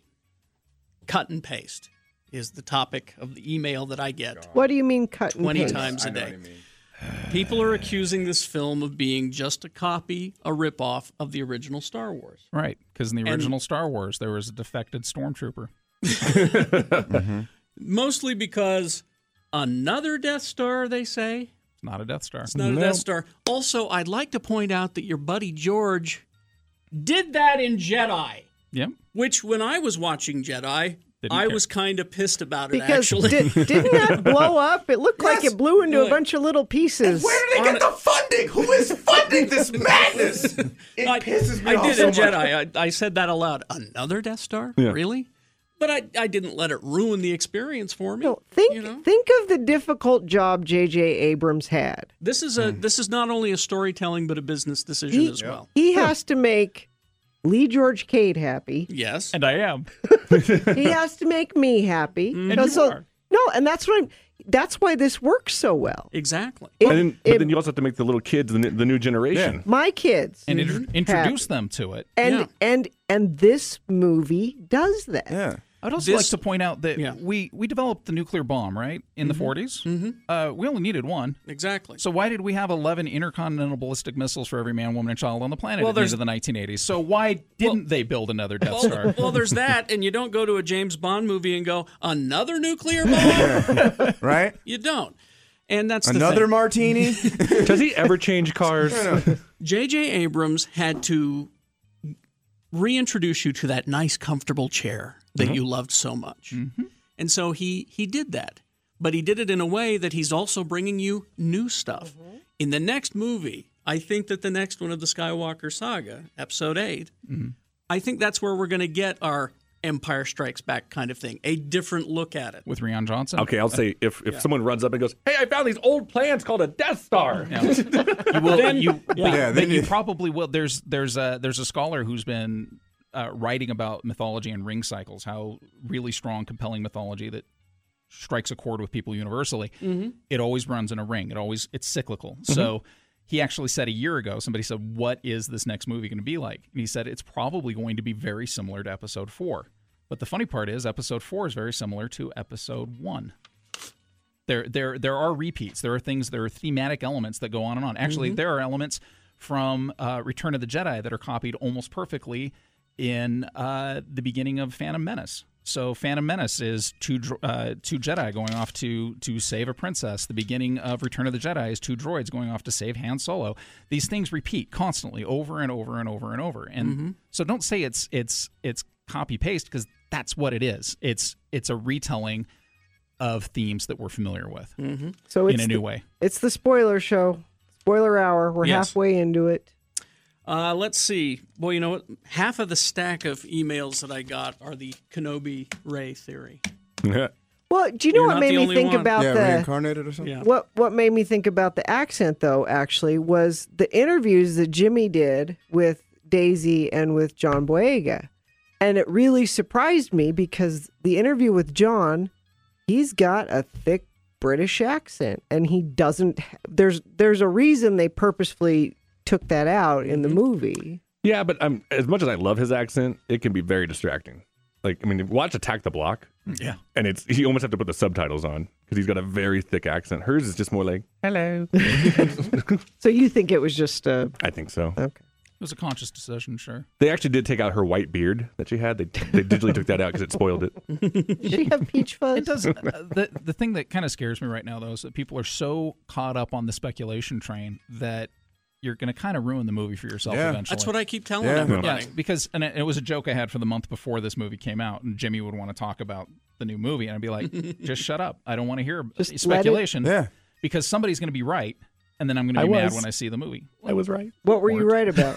That Han was going to die. Oh. See, I'm just, I just make the most asinine. I said Han or Chewie. Like stupid, incredibly way off assumptions, and then I go in the movie extremely happy. Yeah, extremely happy. I was sitting next to Carrie and I was like, you know, I'm th- in my mind, I'm thinking it's either going to be Han or Chewie, Han or Chewie. And as the movie was going, I go, it's be Han. Yeah, as soon as he And- steps out on the, and when he stepped on the bridge, I go, yeah, with no handrail. But somebody, somebody, somebody had to fill. Some mentor had to fill the Yeah. Uh, Yeah. Kenobi role. Well, and and it's just it's Oh, just it's I have just a bas- question. it's just basic business that Han would die because he made it clear he wanted the character to die, and anybody can wear the costume of Chewbacca, so that's why you do it. Okay, so if Luke tried to train Ben Hmm. and that went horribly wrong, okay, what? Why would him training Ray through her mind? Why would that work? Why? They already knew that Ben was going to be hard to train. Yeah. They they didn't send him off because it was going to be easy. They sent him off because he was in a lot of trouble and he was causing a lot of problems. There was too much Vader in him. Hanging out with The the wrong- Riddler- the Riddler wasn't working. And he was he was hanging out with some creepy guy named Yeah. Snoke who kept Yeah. telling him that his dad was an idiot. So it's not that Luke's not a good No, Luke. Luke's, of course, his confidence in the whole thing was shaken pretty badly, but and I think all of his students got killed. Well, yeah, I mean, he was he was. They say it. He was you know training the next generation, and, he, and he took Kylo it. killed them all. Yeah. and he thought to himself, "Oh, I'm not, I'm not ready to train." Because that's what happened with Obi Wan Mm-hmm. with Anakin. That's the exact same thing that happened there. Yeah, Thought, oh, you're not ready to. Tra- I can train him. I think Well, maybe. the, the boys in that bloodline are just a little unstable. Uh, they want to talk about the sounds during uh, Ray's experience when she uh, touched the lightsaber. Mhm. There's Uh, um. because there- Well, they- They, did s- they did some new recordings. They actually Yes. had Ewan McGregor come in and do some lines. They actually took a line from uh, the first movie. Alec Well, from, Guinness. from Al Guinness, yeah, and I can't remember what the, the it word was, was. afraid. Afraid, yeah, And they trimmed it, so To- it to said Ray. Ray.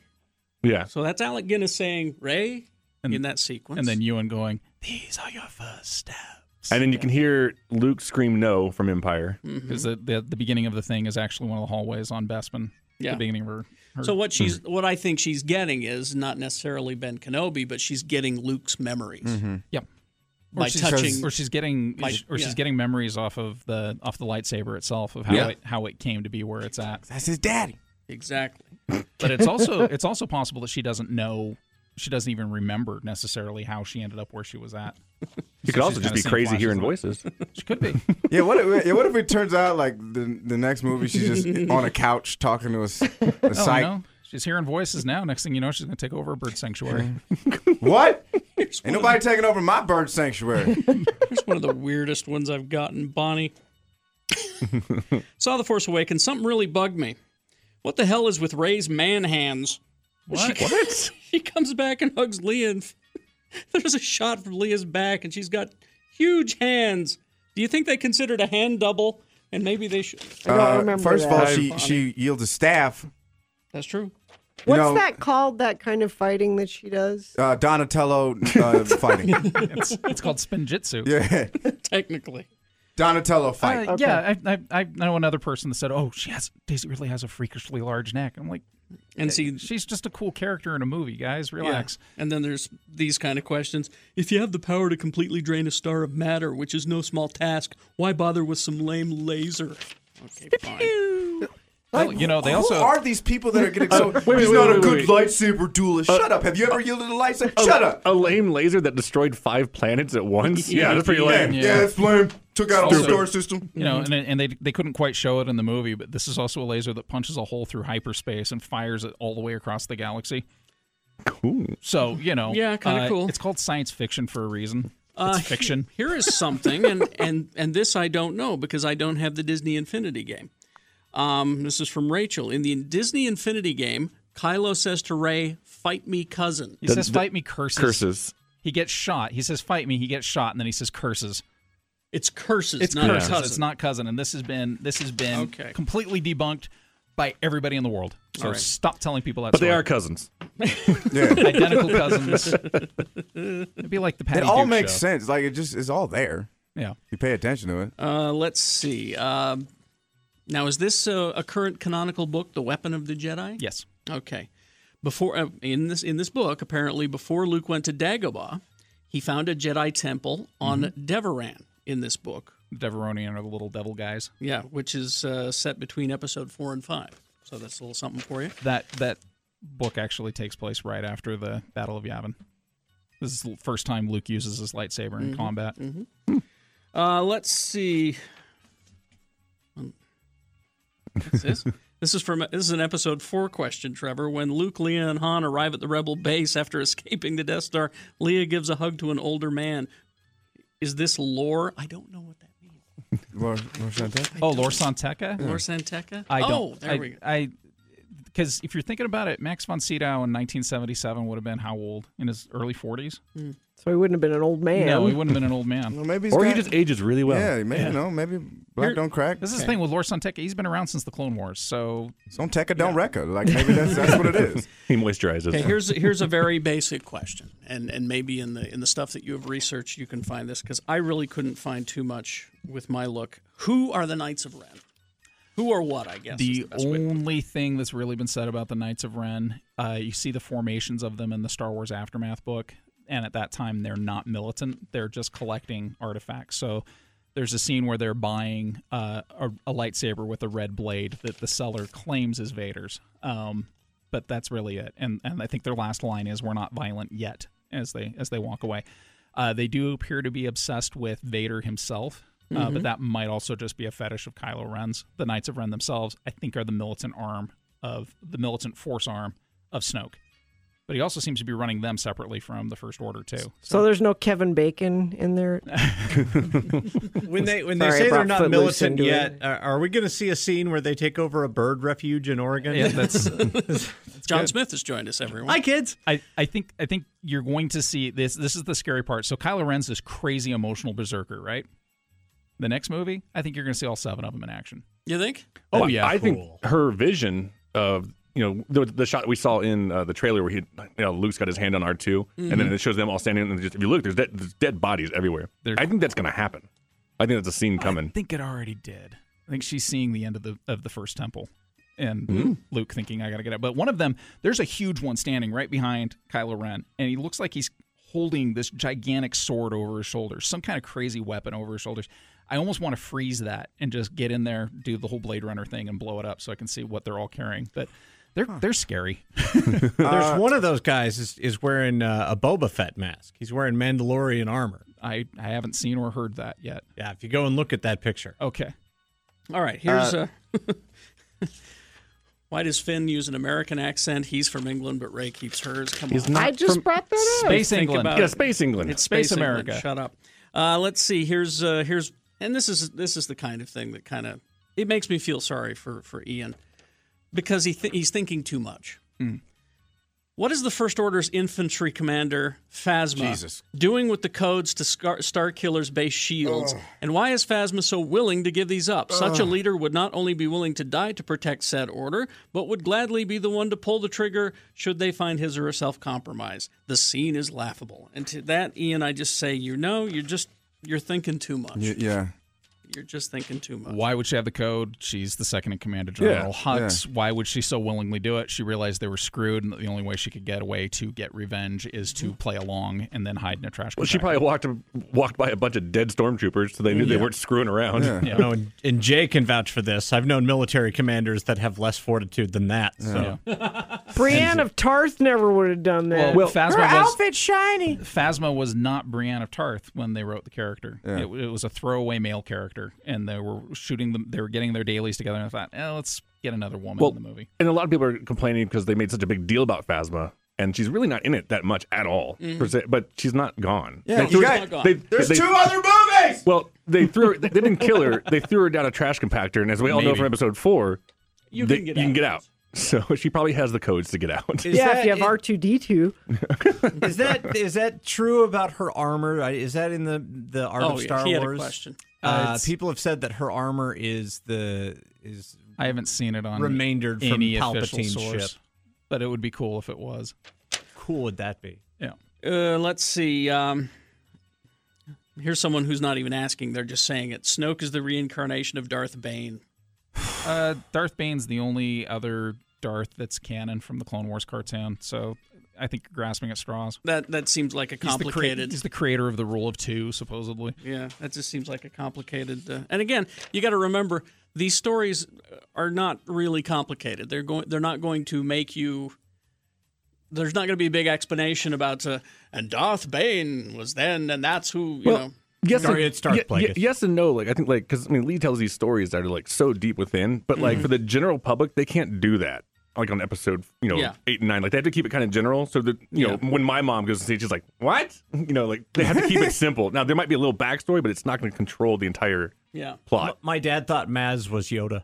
and, and, and why why bring in a, a a vaguely canonical character like Bane, who's already got a huge backstory from non-canon books and non-canon comics? Yeah. And tick off a whole bunch of geeks that are gonna- so invested in that character. Yeah. When you can create a new character like Maz Kanata and say, "This is this dark side character." Did he think he was like a transgendered Yoda? He, he just kept leaning over, going, "Is that Yoda? Is that Yoda? That's not Yoda. clearly a woman. No, Dad, that's not Yoda. Yeah, is that Yoda? Here's uh, again. Earlier, you said that you feel that Rey is the daughter of Luke. Why is there no recognition of her when she meets Han, Leia, 3PO, Maz, or even Kylo or anyone? I don't see how she could be Luke's daughter. Uh, gosh, the camera cut away when Maz Kanata asked Han who that girl was. Um, Leia, the second Ray gets off the ramp of the Falcon, she doesn't run up to Chewbacca, her friend of 30 years. She runs up to Ray. We don't hear what they say to each other, and she's the person that's sent to retrieve Luke Skywalker, not the sister who's not seen him in years. Uh, you don't know Yeah. what they've said.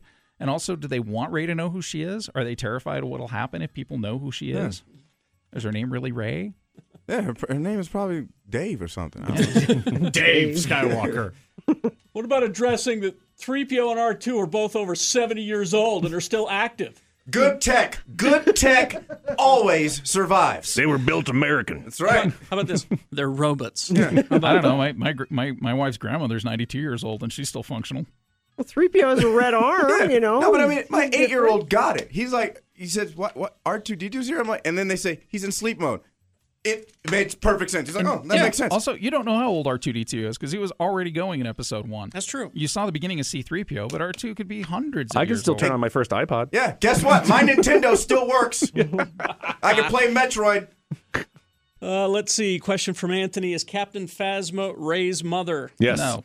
Highly unlikely. Yes, absolutely. You Well, think- she does have a British accent, and since that Oh, seems yeah. to be one of those Space things British. that ties people together, Space Britain. Space England. We're all they, from the they same did place. get a pretty high-profile name to play that character, and then to not show her face at all and not. Well- That was not her. ex- That was her decision, I think. That was. Oh, really? Yeah. Um, and It the would take you character out of the movie, too. And the character was originally supposed to be male.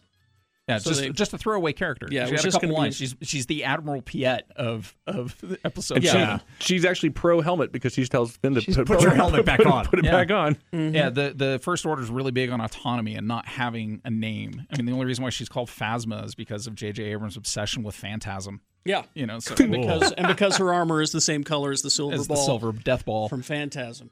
So don't read a lot into that character.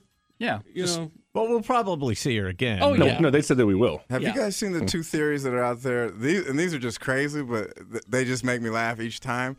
Uh, one is that uh, Kylo and Ray are siblings, like brother and sister on some. Uh, yeah. Well, don't you think Han and Leia would be like, remember that? that We girl?" lost our daughter, too. Yeah. Yeah. yeah. Did you drop her off in the desert like I told you to? Or no, no, or their co- or their cousins from like a Lannister type situation. Luke and Leia's. That's their. no, They- that- but that's- nobody that- says that. And then no, I'm telling you, these are these She are doesn't have crazy. a These are wonky crazy eye and a limp. theories. It's- These are crazy theories out. There's another theory out there that uh, Finn and Poe Dameron. Yeah, I've seen that That one. that that, that, roman- that that romance is bromance. That's that's funny. I love that. I think it's great. And it's- Because they and it's- freeze frame the shot where he's looking Yeah. at his jacket and he's biting his lip. Yeah. It's it's it's one. I gave Lee my Yeah, jacket I'm last week. serious. I've never bit my There- lip. it- it- Poe is hugging Finn, and the camera is on Poe, and he bites his lip a little bit. And so immediately everyone is like, clearly they're gay. Have you- have you seen the interview where Oscar Isaacs is like, "Ah, I was playing it for romance," and, and they cut to Boyega. He's like, "Yeah, me too." Like, well, no, he, he said I was playing with romance for one of them, but I'm not Yeah. saying who, which one. It was on. It was on Ellen.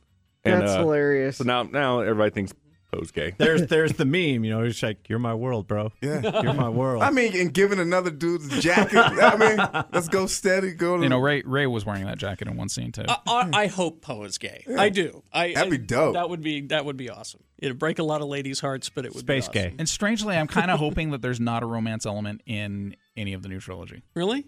Yeah. Because because Finn really has the hots for Ray. Nah, they're gonna have a He- Ray and he Finn did. arc. You think it'll be a brother Yeah, sister? but she kisses him on the forehead and says, "I'll see you again. Thank you, She's my like- friend." My She's, friend. she's not gonna make out Friends with him. when out. He's No, unconscious. No, but I mean, she doesn't say, "I," you know. Uh, they don't have the big "I love you" moment. It's it's you're my friend. Thank you so much. I gotta go see some Yeah, guy. you've you've some guy never about a looked at me lightsaber." that way. See, they- Nobody's ever looked at me that way See, and they, before. they cut away when she leaves, and the, and the director's cut. Uh, Poe walks up and, and stands over Finn.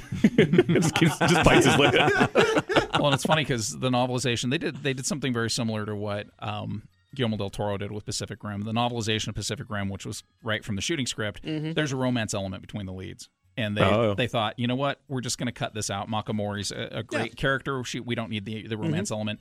Maybe we can evolve beyond that. And there's there's a little bit of a hint towards Poe Dameron and and Ray having a romantic element. He's too And old for they- her. They cut that. out. Well, like they're actually the same age span as Han Solo and Princess Leia. According to Hollywood, no, he's not. Oh, Yeah. Mm-hmm. According to Hollywood, she's almost too old to play a love interest. You're- he you're has a right, date yeah. an eight-year-old.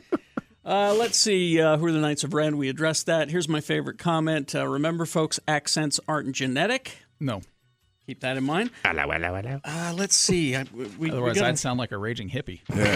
we got to get a really Otherwise, good. I sound like I'm from Detroit. We gotta get. I would be like, "How y'all doing?" Uh, and then finally, uh, Lee, um, could you explain to us uh, what happened to the Empire and how did it become the First Order? Oh yeah, this is, the dope. other question. You It's could good stuff. explain this, right? Yeah. So th- so the Empire had its big crushing uh, destruction at the Battle of Jakku. That was kind of the end of it. So Mhm. the the remnants of the Empire basically had to meet with the New Republic and hammer out a peace treaty, and they got their own little quadr- uh, quadrant of space that they could go be uh, space Nazis in. Uh, but there were there was another element of of uh, hardliners, um, and this is all in the aftermath book. Uh, there's another element of hardliners that basically took off to look for something called the wellspring of the dark side of the force. So that's that's somewhere out in the outer reaches of space. And I believe they're the ones that had the the Knights of Ren went off with them, and they they went to do something. But what's left of the Empire uh, has basically been having this this cold war with the with the New Republic for thirty some odd years, uh, going back and forth and stealing Mhm. technology. Mhm. So the First Order, its development is is really just kind of what happens when you uh, let a country rebuild itself and don't necessarily have the right sanctions against them. Also, uh, the resistance, I found this, is smaller than you think. Very Uh, small. According to the novelization, it emphasizes Leah's distaste for the New Republic.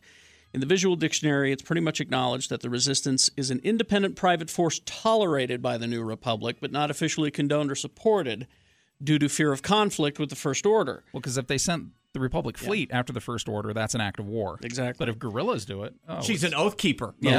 that and she's a well-regulated militia. Uh, the uh, this makes the resistance actual military might incredibly small in terms of ship. The organization has no capital vessels to call on, and its starfighter corps, corps is woefully light: two squadrons, red and blue, and Poe in the lead with his black X-wing, and that's it. On the ground, it fares slightly better, but there's apparently an emphasis on droid support, charged and used constantly to support what little the resistance has in terms of ground crew. They're like Blackwater. Yeah. It's the- So there's that. That's 96. Oh, thank That's you. 96. Sorry, just reminding you where, Where you you're are. listening. Yeah, this is this Uh, isn't geek show. I mean, and- it's sort of geek show. And Cindy Mitchell makes a great point, and I would expect a librarian to do this. It, it would help us if you told us what is actually considered canon now in the Star Wars universe. That's pretty easy. Mm-hmm. So I would point to you the novelization of The Force Awakens, uh, The Force Awakens Visual Dictionary, Mm-hmm. The Art of Star Wars, The Force Awakens. Those three books I know. Well, the art of Star Wars is not so much canon because it's all conceptual art. Uh, every comic that Marvel Comics has put out that doesn't have the Legends banner on it, Mm-hmm. Mhm. because they did acquire all of Dark Horse's comics too. Uh, but everything starting with the new Star Wars comic, the Darth Vader comic, the Princess Leia comic, uh, all that stuff's canon. And then the new books going back to, uh, I think it's uh, uh, I can't remember. The, the, there's a book that gets into Kanan Jarvis's backstory uh, quite well, and uh, everything since Mm-hmm. Mhm. Darth Plagueis. That was the last non-canonical book. Everything since then has been has been canon. exactly. So there you go. And you can just Google that information. Oh, and then It's- the the Clone Wars cartoon and the Rebels cartoon. They're Yes. both canon. And as the well. movies. Okay, I can't read that. part. What does it say? Some- 'Cause somebody- we got to wrap it up. Here. Oh, somebody text me real quick. Is Luke more powerful than Kylo Ren, and why is Luke hiding? Can he stop the First Order? Yes. to all of that? Yes. Well, okay. Luke is hiding for this reason: child support, y'all. He's a deadbeat dad. Yeah, he's- Luke's sure. a deadbeat dad. I like that And theory. him and Han. I like that theory. All right. Thank you, gentlemen and Gina. I can be a gentleman. No. You're, you're not with those sexy boots. Oh, thanks.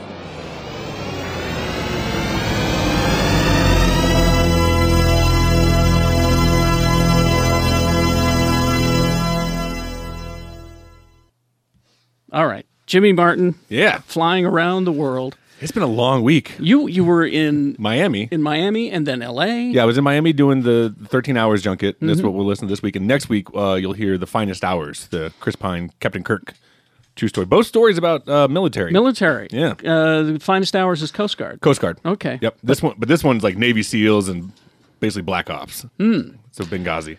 If you Kind of remember. based on a true story. It's a true story. Yeah. I mean, this happened. Okay. so where do we begin? Uh, we're going to start with. Let me pull this up because there was a, there was five interviews. It's, it was a long day. Okay. Uh, We're the- here to shepherd you through all of them, Yep. folks. So, The first one you're going to hear is actually uh, I interviewed three of the guys that were there. oh, so these are actual These soldiers. are these are three soldiers that were in at, in the Benghazi attack. wow. On and I'll say that I laugh uh, when I say this. Um, when I interviewed Harrison Ford, in my mind, you know, I'm sitting there interviewing, but in my mind, it was going. It's fucking Han Solo. you Well, know? Oh, yeah.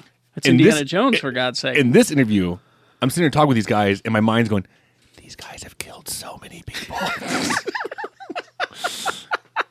and I didn't. No, listen to what I said. I didn't say murdered. I'm not going to disagree with the thing they have to say. exactly. I didn't say murdered. They were in war. It was just, but It's- they. yeah. They've killed a lot of people. A lot of people. I'm just gonna agree with everything they say. All right. so it's uh, it's Mark Ozgeist, John Tig Tegan, and Chris Tonto Peranto. So their their code names were Oz Tig and Tonto. Oh, there we go. Yeah. Okay. Oh, I nice like that. guys too. You'll hear it. Here we go. It's an honor to meet all three of you. Oh, thank you. Honor's ours. What's it like watching somebody betray you in your life on screen? Oh, I- he didn't do it. Probably I should have played myself in the movie. He didn't do- no, yeah, it, it was it- no, it was great. I, I was very lucky that, that Pablo got picked early, so him and I, you know, we, we really did get develop a friendship. So when I saw him up on the screen, um, no, I, I saw myself. He did a, fant- a fantastic job, and same with the other actors. Yeah, I- you- it- you- you- basically they did so well uh, portraying everybody Dominic portraying Tig, Max portraying Oz, uh, John portraying Jack that I felt like I was watching the team up on the screen. Sure. So uh, it, it was, I was very happy with it. it. It was a positive experience for me. Sure. Yeah, very much. Um, you couldn't have asked for. I mean, it's it's a testament to them and how they do their job. Um, they, I mean, and it not just the actors. Um, the way Paramount, Michael Bay, the crew that was there. Uh, you know, when we were on set, it, they just took. It seemed like they were, you know, just giving that little bit of extra to get it right. How much uh, time did you guys get to spend with your counterparts? and did you tell them anything specific? You're like, if you're gonna portray me, this is what I want. Well, Tonto, the, actually, uh, Pablo had to get a restraining order on Tonto. He still stopped. still got it, yeah. He's still going through- he's going through therapy Today right it is- now. it's just a Therapy. freeze right now. There- Yeah. it- like I, said, I, I, I guess Pablo got picked about three months before the filming actually started. So we, you know, I, we, we we'd hang out together. I- his, his kids and my kids are friends. You know, I- we, we what I what I was really happy with Pablo. His, his first question wasn't what what happened in Benghazi. How were you in Benghazi? It was what are you like. He Mm-hmm. Mhm. wanted to get to know what I was like before Benghazi. Sure. And then as then as progressed, you know, then, as, 'cause then that friendship developed. We, we were you know we went through the tactics and everything Mm-hmm. of, of how uh, of how Rangers do it. Even though he was trained by Se- Harry's guys, which are SEALs, I had to, I had to fix him. Lyle. Yeah. I had to fix him. Yeah, we had to fix the guys 'cause, you know, the SEALs- The SEALs all messed. up. no, Harry did a great job. Harry yeah, did a they great did. And again, everybody. I mean, ev- each one of the actors, I think, took that approach to it, um, and they they had to have because otherwise they couldn't have got it as right as they did. And they did. They did. They nailed it. I mean, unfortunately, like um, uh, Max and Dominic, they didn't really get that chance because they kind of got picked Later. late, Sure. so Yeah. you didn't have the chance to come and, and hang out. But uh, you know, a lot of interaction over the phone, email, and then when we got to go on set, you know, and I got to teach Dominic how to drink, and uh, no, I'm just kidding. but, you know, we got to hang out. I mean, it was it was, it was a lot of fun, and yeah, it's How difficult was it to kind of recreate and essentially relive this this event? And was there any hesitation to do it? Even before writing the book, there was hesitation in doing that because our lives have never been a public thing. Mm-hmm. Sure. It's always been in the shadows. Yeah. Um, but it's something that had to be done because everybody else was trying to turn this into something that it wasn't. Mm-hmm. And there was, you know, to honor the four Americans to, um, and everyone that was there, they needed to have that and they needed the truth and the Yeah. families needed the truth. Um, and then when it came to the movie, of course, again, you know, you're going to have another hesitation because now you're giving up your. We had control over the book. We got to say what was there. Sure. You know, you kind of give up a little bit of that creative control when you're doing a movie, but that's where again, you know, building those trusts and uh, our lives and relationships that we've had overseas and surviving overseas is based on quick decisions and as- you know And it- evaluating those relationships quickly and uh, and doing that and A it, has little been bit of ta- positive. A little bit of taking. We are always willing to take a little bit of a chance too. so I don't think we, if we had that courage to take a look, take a chance, that it would have been. A, it, we wouldn't be at this point right now. Yeah, you said kind of turn into something that it's not, and, and I, there are a lot of you know fingers pointing and stuff Yeah. like that right now. But the film doesn't really do that. No, Like, it's- kinda- it doesn't- it's not So that was supposed- intentional then. Yeah, of course it was. I mean, you know, politics That's what drove dominated us to it do the before. book. Yeah.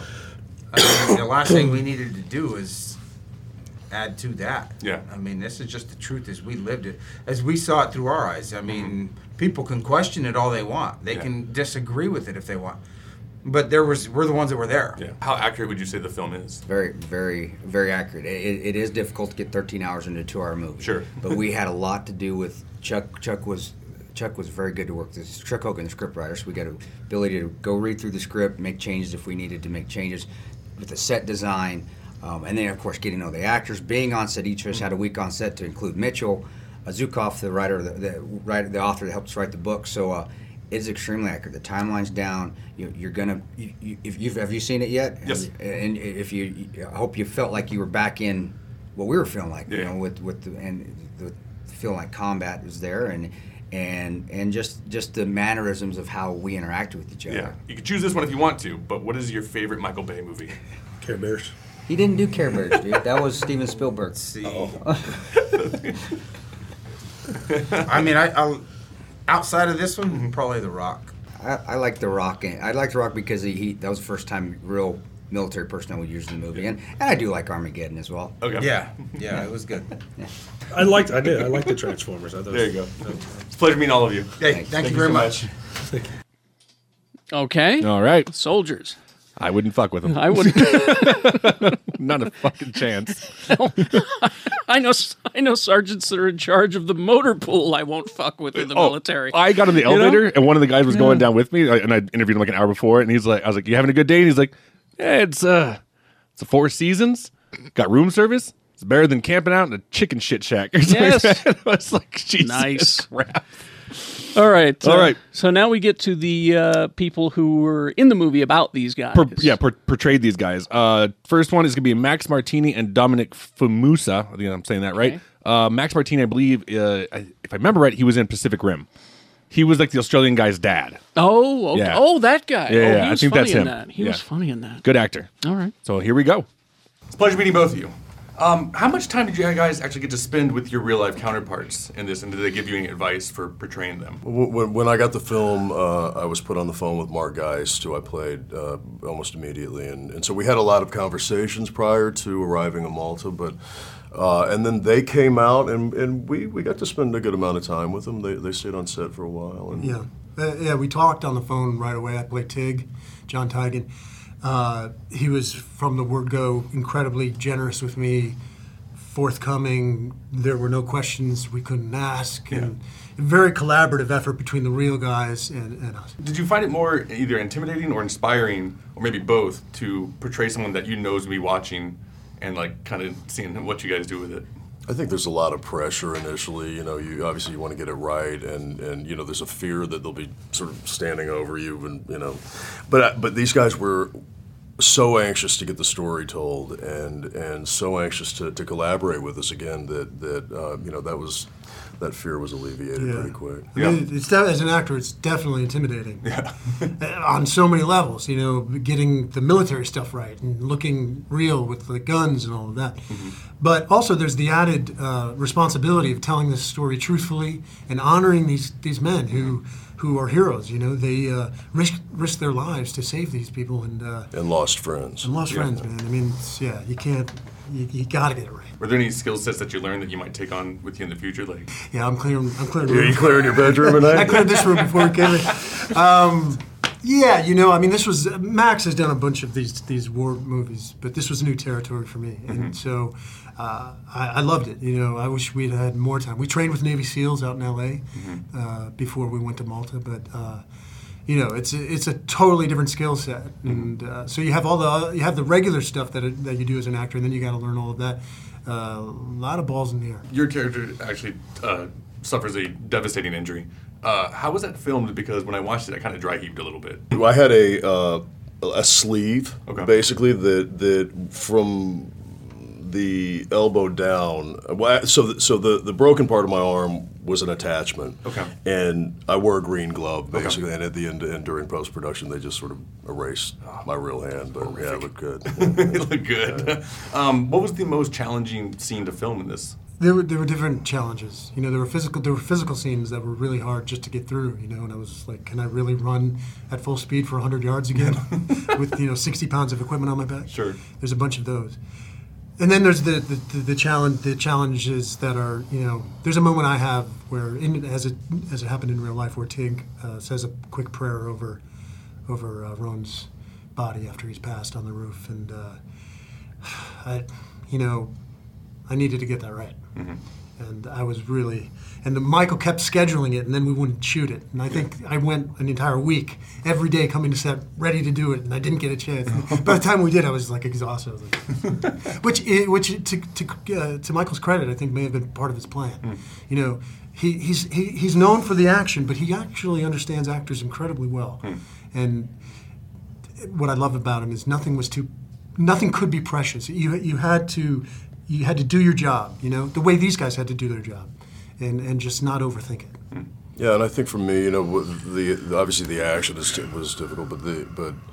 Uh, what I love about the movie is in, it, during the lulls in the battle, there's these the you know all of us have private moments, and and making those uh, not precious and and and interesting, you know, was was was challenging because you really get to see who these guys are and when they're you know weighing out their potential losses or their losses and, and kind of dealing with their their own selves. Without uh, choosing this one because it might be the easy answer, what is your favorite Michael Bay movie? I'm a big fan of Pain and Gain. Uh, Mm. He's hilarious. Good one. and smart. You know, in a it, it's it's great great movie. I think. Ah, we can't say this one. I love this one. No, I, oh yeah, yeah, no, I, this one, and then painting. I, I'm gonna go with this one. I know you said that. This, this one, absolute pleasure meeting you guys. Pleasure, man. Yeah, thanks, man. Good Thanks. meeting Thanks. Okay. All right. Uh, Who's next? Next is another pairing. Uh, it's Pablo Schreiber, who's Liev Schreiber's brother. Ah. And if you're a fan of Orange is the New Black, I am. He's Porn Stash. Porn stash. And we talk about Porn Stash. Does he does he have the mustache in the interview? Uh, he's got a beard. And my question was, what's more intimidating, a grizzly beard or a fine combed mustache? and every girl in that room, like, 'cause they always have their assistants with them and stuff, Yeah, yeah. started laughing their asses off. Like, I could hear him in the background. Like, I can't believe he brought up porn stash.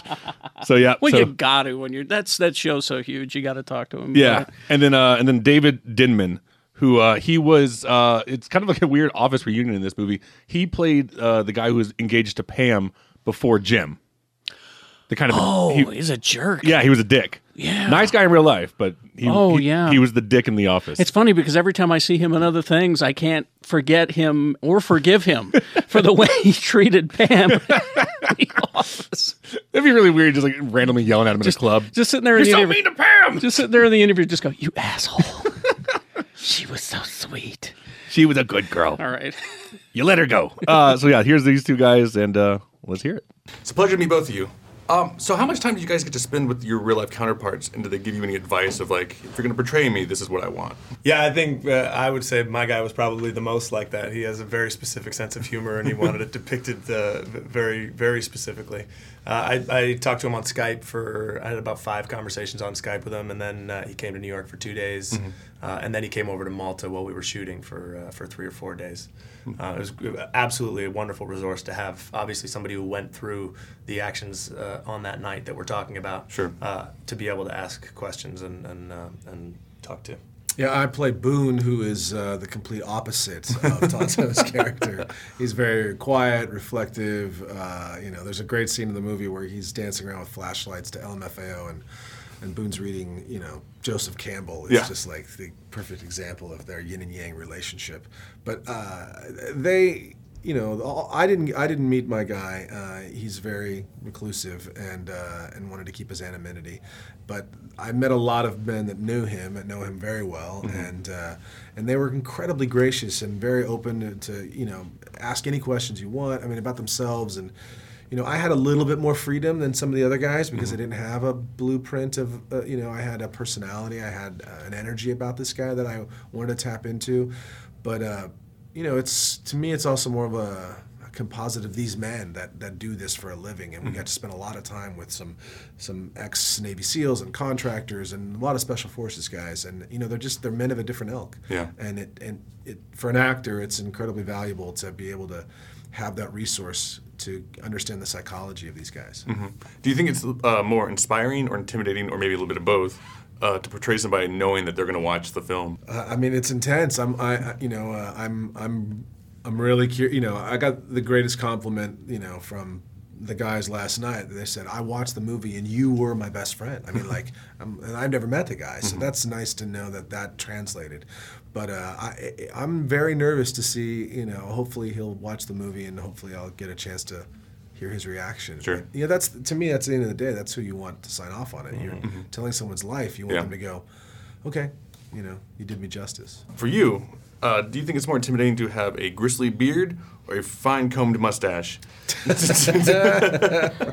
Uh, you know, I, I'm not much of a mustache man myself, as you can tell. So I, I would say reaching for the big porn stash was definitely a, a, a larger reach for me. Uh, bringing things home to the nice uh, trimmed goatee felt felt more at home. So, uh, I would say I was I was more at home in Tonto's skin than in porn stashes. what would you say is the most difficult scene to film in, the, in this? There were so many. I mean, it was such an active and physical set. You know, we were carrying around about uh, 50 to 60 pounds of gear Mhm. at all times and, you know, running all over the place. The, the fire scene where uh, the, the annex or the compound is on fire, I think was a very uncomfortable scene to shoot for a lot of people. Well, you look at the poster. That's not a. That's not CGI. That's Mhm. not you know Photoshop. That's literally you know Pyrotechnics pyrotechnics going off blowing up six behind inches him. away from my and, uh, yeah, it was, uh, and I, you know, and I'm actually standing just to the left of him or the right of him, and uh, but you know, it was an intense. The whole thing was intense. Yeah. Um, you know, uh, and Michael has a very, a very. Uh, you know, a lot of energy, and you can see it in the movie. You see it in the, in the frame, and uh, and he f- shoots quicker than anybody else that uh, I've ever worked with, and probably anybody that's working out there right now. Um, and so, just trying to keep up with him was the challenge, I think, more than just a specific, you know. We were often asked to shoot things out of context, or you know, things we were thought we were going to shoot a week later. He would Mm. pull up. Oh, uh, yeah. For instance, the the last scene where the convoy's rolling up, and we Mhm. don't know if they're friends or foe. But um, and and they do the jumbo, and and it's a it's a very difficult emotional moment. So it was one of the things I had highlighted in my script as you know that I, we got to make time for this, and this has to be a big moment for me as an Yeah. actor. and then one day on set, you know, he's like, "Okay, let's go to the roof. Let's shoot that last moment." He starts setting up the crane shot, and I had about five minutes to Wow. prepare for it. So I think that's that's kind of the thing is you just have to be ready at all times to do anything he wants you to do. Uh, Awesome. And you mentioned Michael Bay real fast. You Yeah. can mention this, it'd be the easy answer to say this movie, but what is your favorite Michael Bay movie? Other than this Other than movie, this. which is definitely my favorite Michael Bay movie, uh, I would say The Rock. Good one. Yeah. I, I mean, uh, I you know, I've got a little soft spot for Armageddon because I was Ooh, a kid it's a when fun that one. thing came out. and It was just fun. There you go. Pleasure meeting both you guys. Nice to meet you as well. Thanks so much. Nice to meet you. Thanks for your time. Have a great day. You too. All right. All right. Uh, next one. All right. James Badge Dale. Where do I know that name? He he's in a lot of TV shows. Okay. I think. Um, I I'm not familiar with him, but what I did find out, and you'll hear in the interview, is he played hockey for a minor league in Utah. so he he lived here for a while. Oh yeah, uh, and he like knew it too. When I said it, I go because I'm from Salt Lake, and he's like, "No way!" Like that, and he starts just like naming things. I built a house in Heber or something like that, and I ran a marathon in Ogden. Like he's like, beautiful place, love everything about it. I was like, well, we'd love to have you back. Come on back. Come on back for Comic Con or FanX or something, dude. He out out of all the well, no, because the next one we'll get to him, but the, the two last guys seems like genuinely e- excited to be there. Cool. So like sometimes you can tell you're going through the motions. I get it. All right. But like these guys were excited. So here is Here James. is uh, Utah's own James Badgedale. That's what I'm calling him from now on. It's a pleasure to meet you. Nice to meet you. What was the most difficult aspect of- in making this production? we were just talking about this. um, every every day was intense, and I wouldn't use the word difficult. You know, uh, uh, it, it- it's it's it's a tough shoot, and, but I like tough shoots, and that's the way it should be. Mhm. Um, that's the way Michael wanted it to be. That's the way I wanted it to be. John Krasinski, like we we, y there's something to bond over, and um, um, that's the way the that's the proper way to tell the story. How much research did you get to do with your character? And, and did you meet family members and whatnot? I purposely stayed away from the family before filming and concentrated on only talking to guys that he served with. Sure. Uh, it was very important to me to kind of compartmentalize this and tell this story. And then since filming, I've been in touch with his family. you got to work with Navy SEALs and different military Mm-hmm. members, uh, and I'm sure you learned different skill sets. Are there any skill sets that you learned that you think you'll take into the future and keep utilizing? I'm so happy you asked that, man, because one of the most amazing uh, uh, uh, uh, skill sets that these guys have is their ability to communicate with other people. Hmm. Is their ability to kind of cross cultural boundaries, to Sure. look people in the eye, and, and to use this part of them that is this, this big glowing heart, man. I saw this firsthand a number of times from a few of the uh, former Navy SEAls, and um, it, it, that's that's part of their repertoire, man. That's part of their professionalism. Sure. Is there any like first memories that come to mind of, of just the, like the intensity and the fun that you guys had on this set making this film? It's all blur. no, there's there's a lot. You know, this has been the fastest film uh, I've ever worked on as far as going from pre-production, production to post-production and release.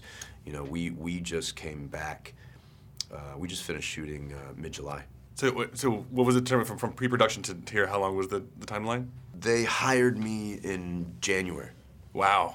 So technically less than a year. A year. And and we're sitting here talking about the film with the posters. That's intense. that, that does not happen. That does not usually happen. I actually read that you used to play hockey for Yep. the Utah Valley uh, Golden Eagles. Yes, I did. And I live in Salt Lake City. Oh, get outta here, Uh, really? Okay, yeah. So I was wondering if there's anything that you missed about the good old Beehive State. Uh, I, I I had such a great time in Utah. Yeah. I actually I just went back. I just ran a race up there in uh, Ogden. Oh wow! Uh, a few months ago. Um, uh, uh, beautiful state, beautiful people, and I had a I had a great time there. And uh, uh, also I worked construction up there, and we built a, a ranch house up in Heber. Oh wow! And uh, uh, I would always I would always think about going back and getting a house up there because uh, I've never seen um, uh, uh, a more majestic land than the. We'd love to have you back. Thanks, man. Thanks, man. All right. Appreciate it. Cheers. All right. Uh, last but not least, speaking of The Office again, Mr. John Krasinski, Jim Halpert himself. Now, I forgot to mention to you before you because I knew you were going to be interviewing him. Uh-huh. He was in the running to play Captain America. He was. Dude's a beast. Here's the thing. Of these, Is he is he bigger than he looks? Oh, he's well. I mean, on that's- TV, That's, my you know. first question. First of all, he's six three. Wow. Of these six guys, except for James Badgedale, who's five ten. Yeah.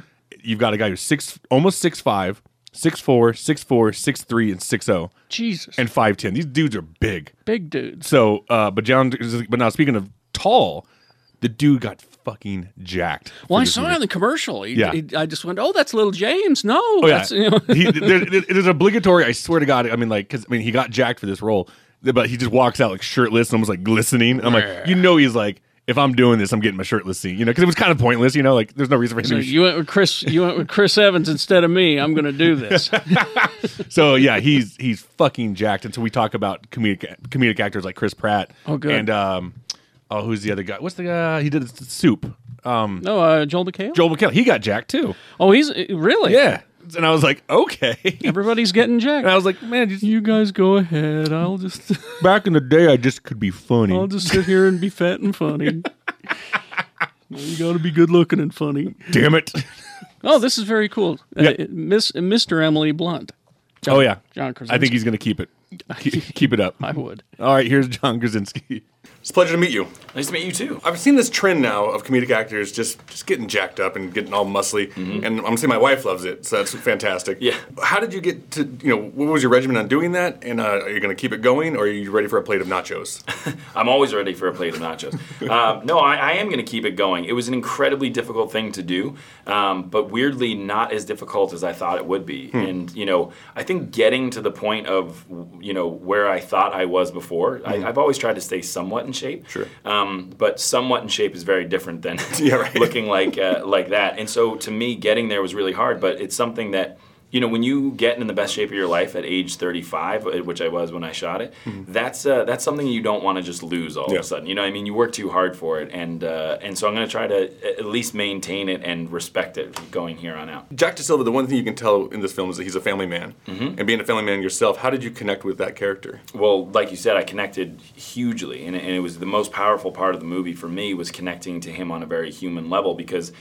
The, I think one of the cool things about a movie like this is these guys aren't superheroes. They're Mm-hmm. Mhm. regular guys who do extraordinary things, Mhm. and they choose that. They train for it. They've dedicated their lives to it, and that's what we should acknowledge and admire.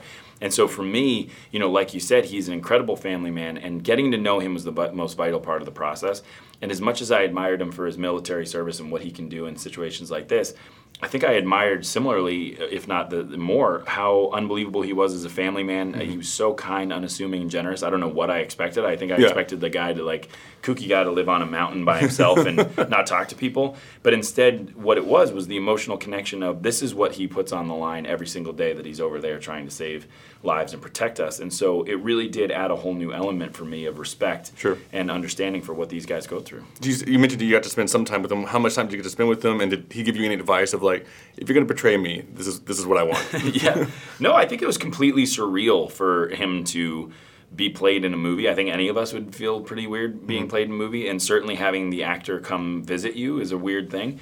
Um, but I- again, I never noticed that he had any discomfort with it because he was so kind. Uh, within five minutes of knowing him, he said, uh, "Ask me anything. Mm-hmm. Don't worry about how emotional it is. Ask me anything because I want the story to be told. and I want it to be told right." So um, you know, he did see the movie, and uh, I, I definitely truly mean it when I say that no matter what happens with this movie, I, I got the best part out of it for me, which is when he called me and told me that he saw the movie, he really liked the movie. It was very difficult for them, obviously, to see. Sure. And then, you know, with two words, he blew my mind. He just said, thank you. And I Hmm. think that that is the reason why we all did this movie, which is to finally acknowledge these six guys and what they did on that night because all the politics of the story has really overshadowed what really happened. For you, what was the most arduous scene to film? Well, there was a lot of uh, scenes that were really tough. I think probably the, the the most intense one was there's a scene where there's a building on fire and we go into the fire.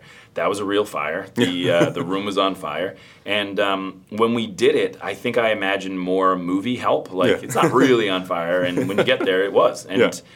I, I mean, I've never felt heat like that. I've never been put in that position, and you do get these instinct uh, instincts kicking in, which is you realize that fight or flight thing is very real, and Yeah. you, you get focused and you get tense, and it really helps for the role. So that was probably the most intense uh, scene for me. Mm-hmm. As a music lover that I know that you are, what is your go-to karaoke song? My go-to karaoke song, I have several, uh, but I think the one I do most is Enrique Iglesias' "Hero."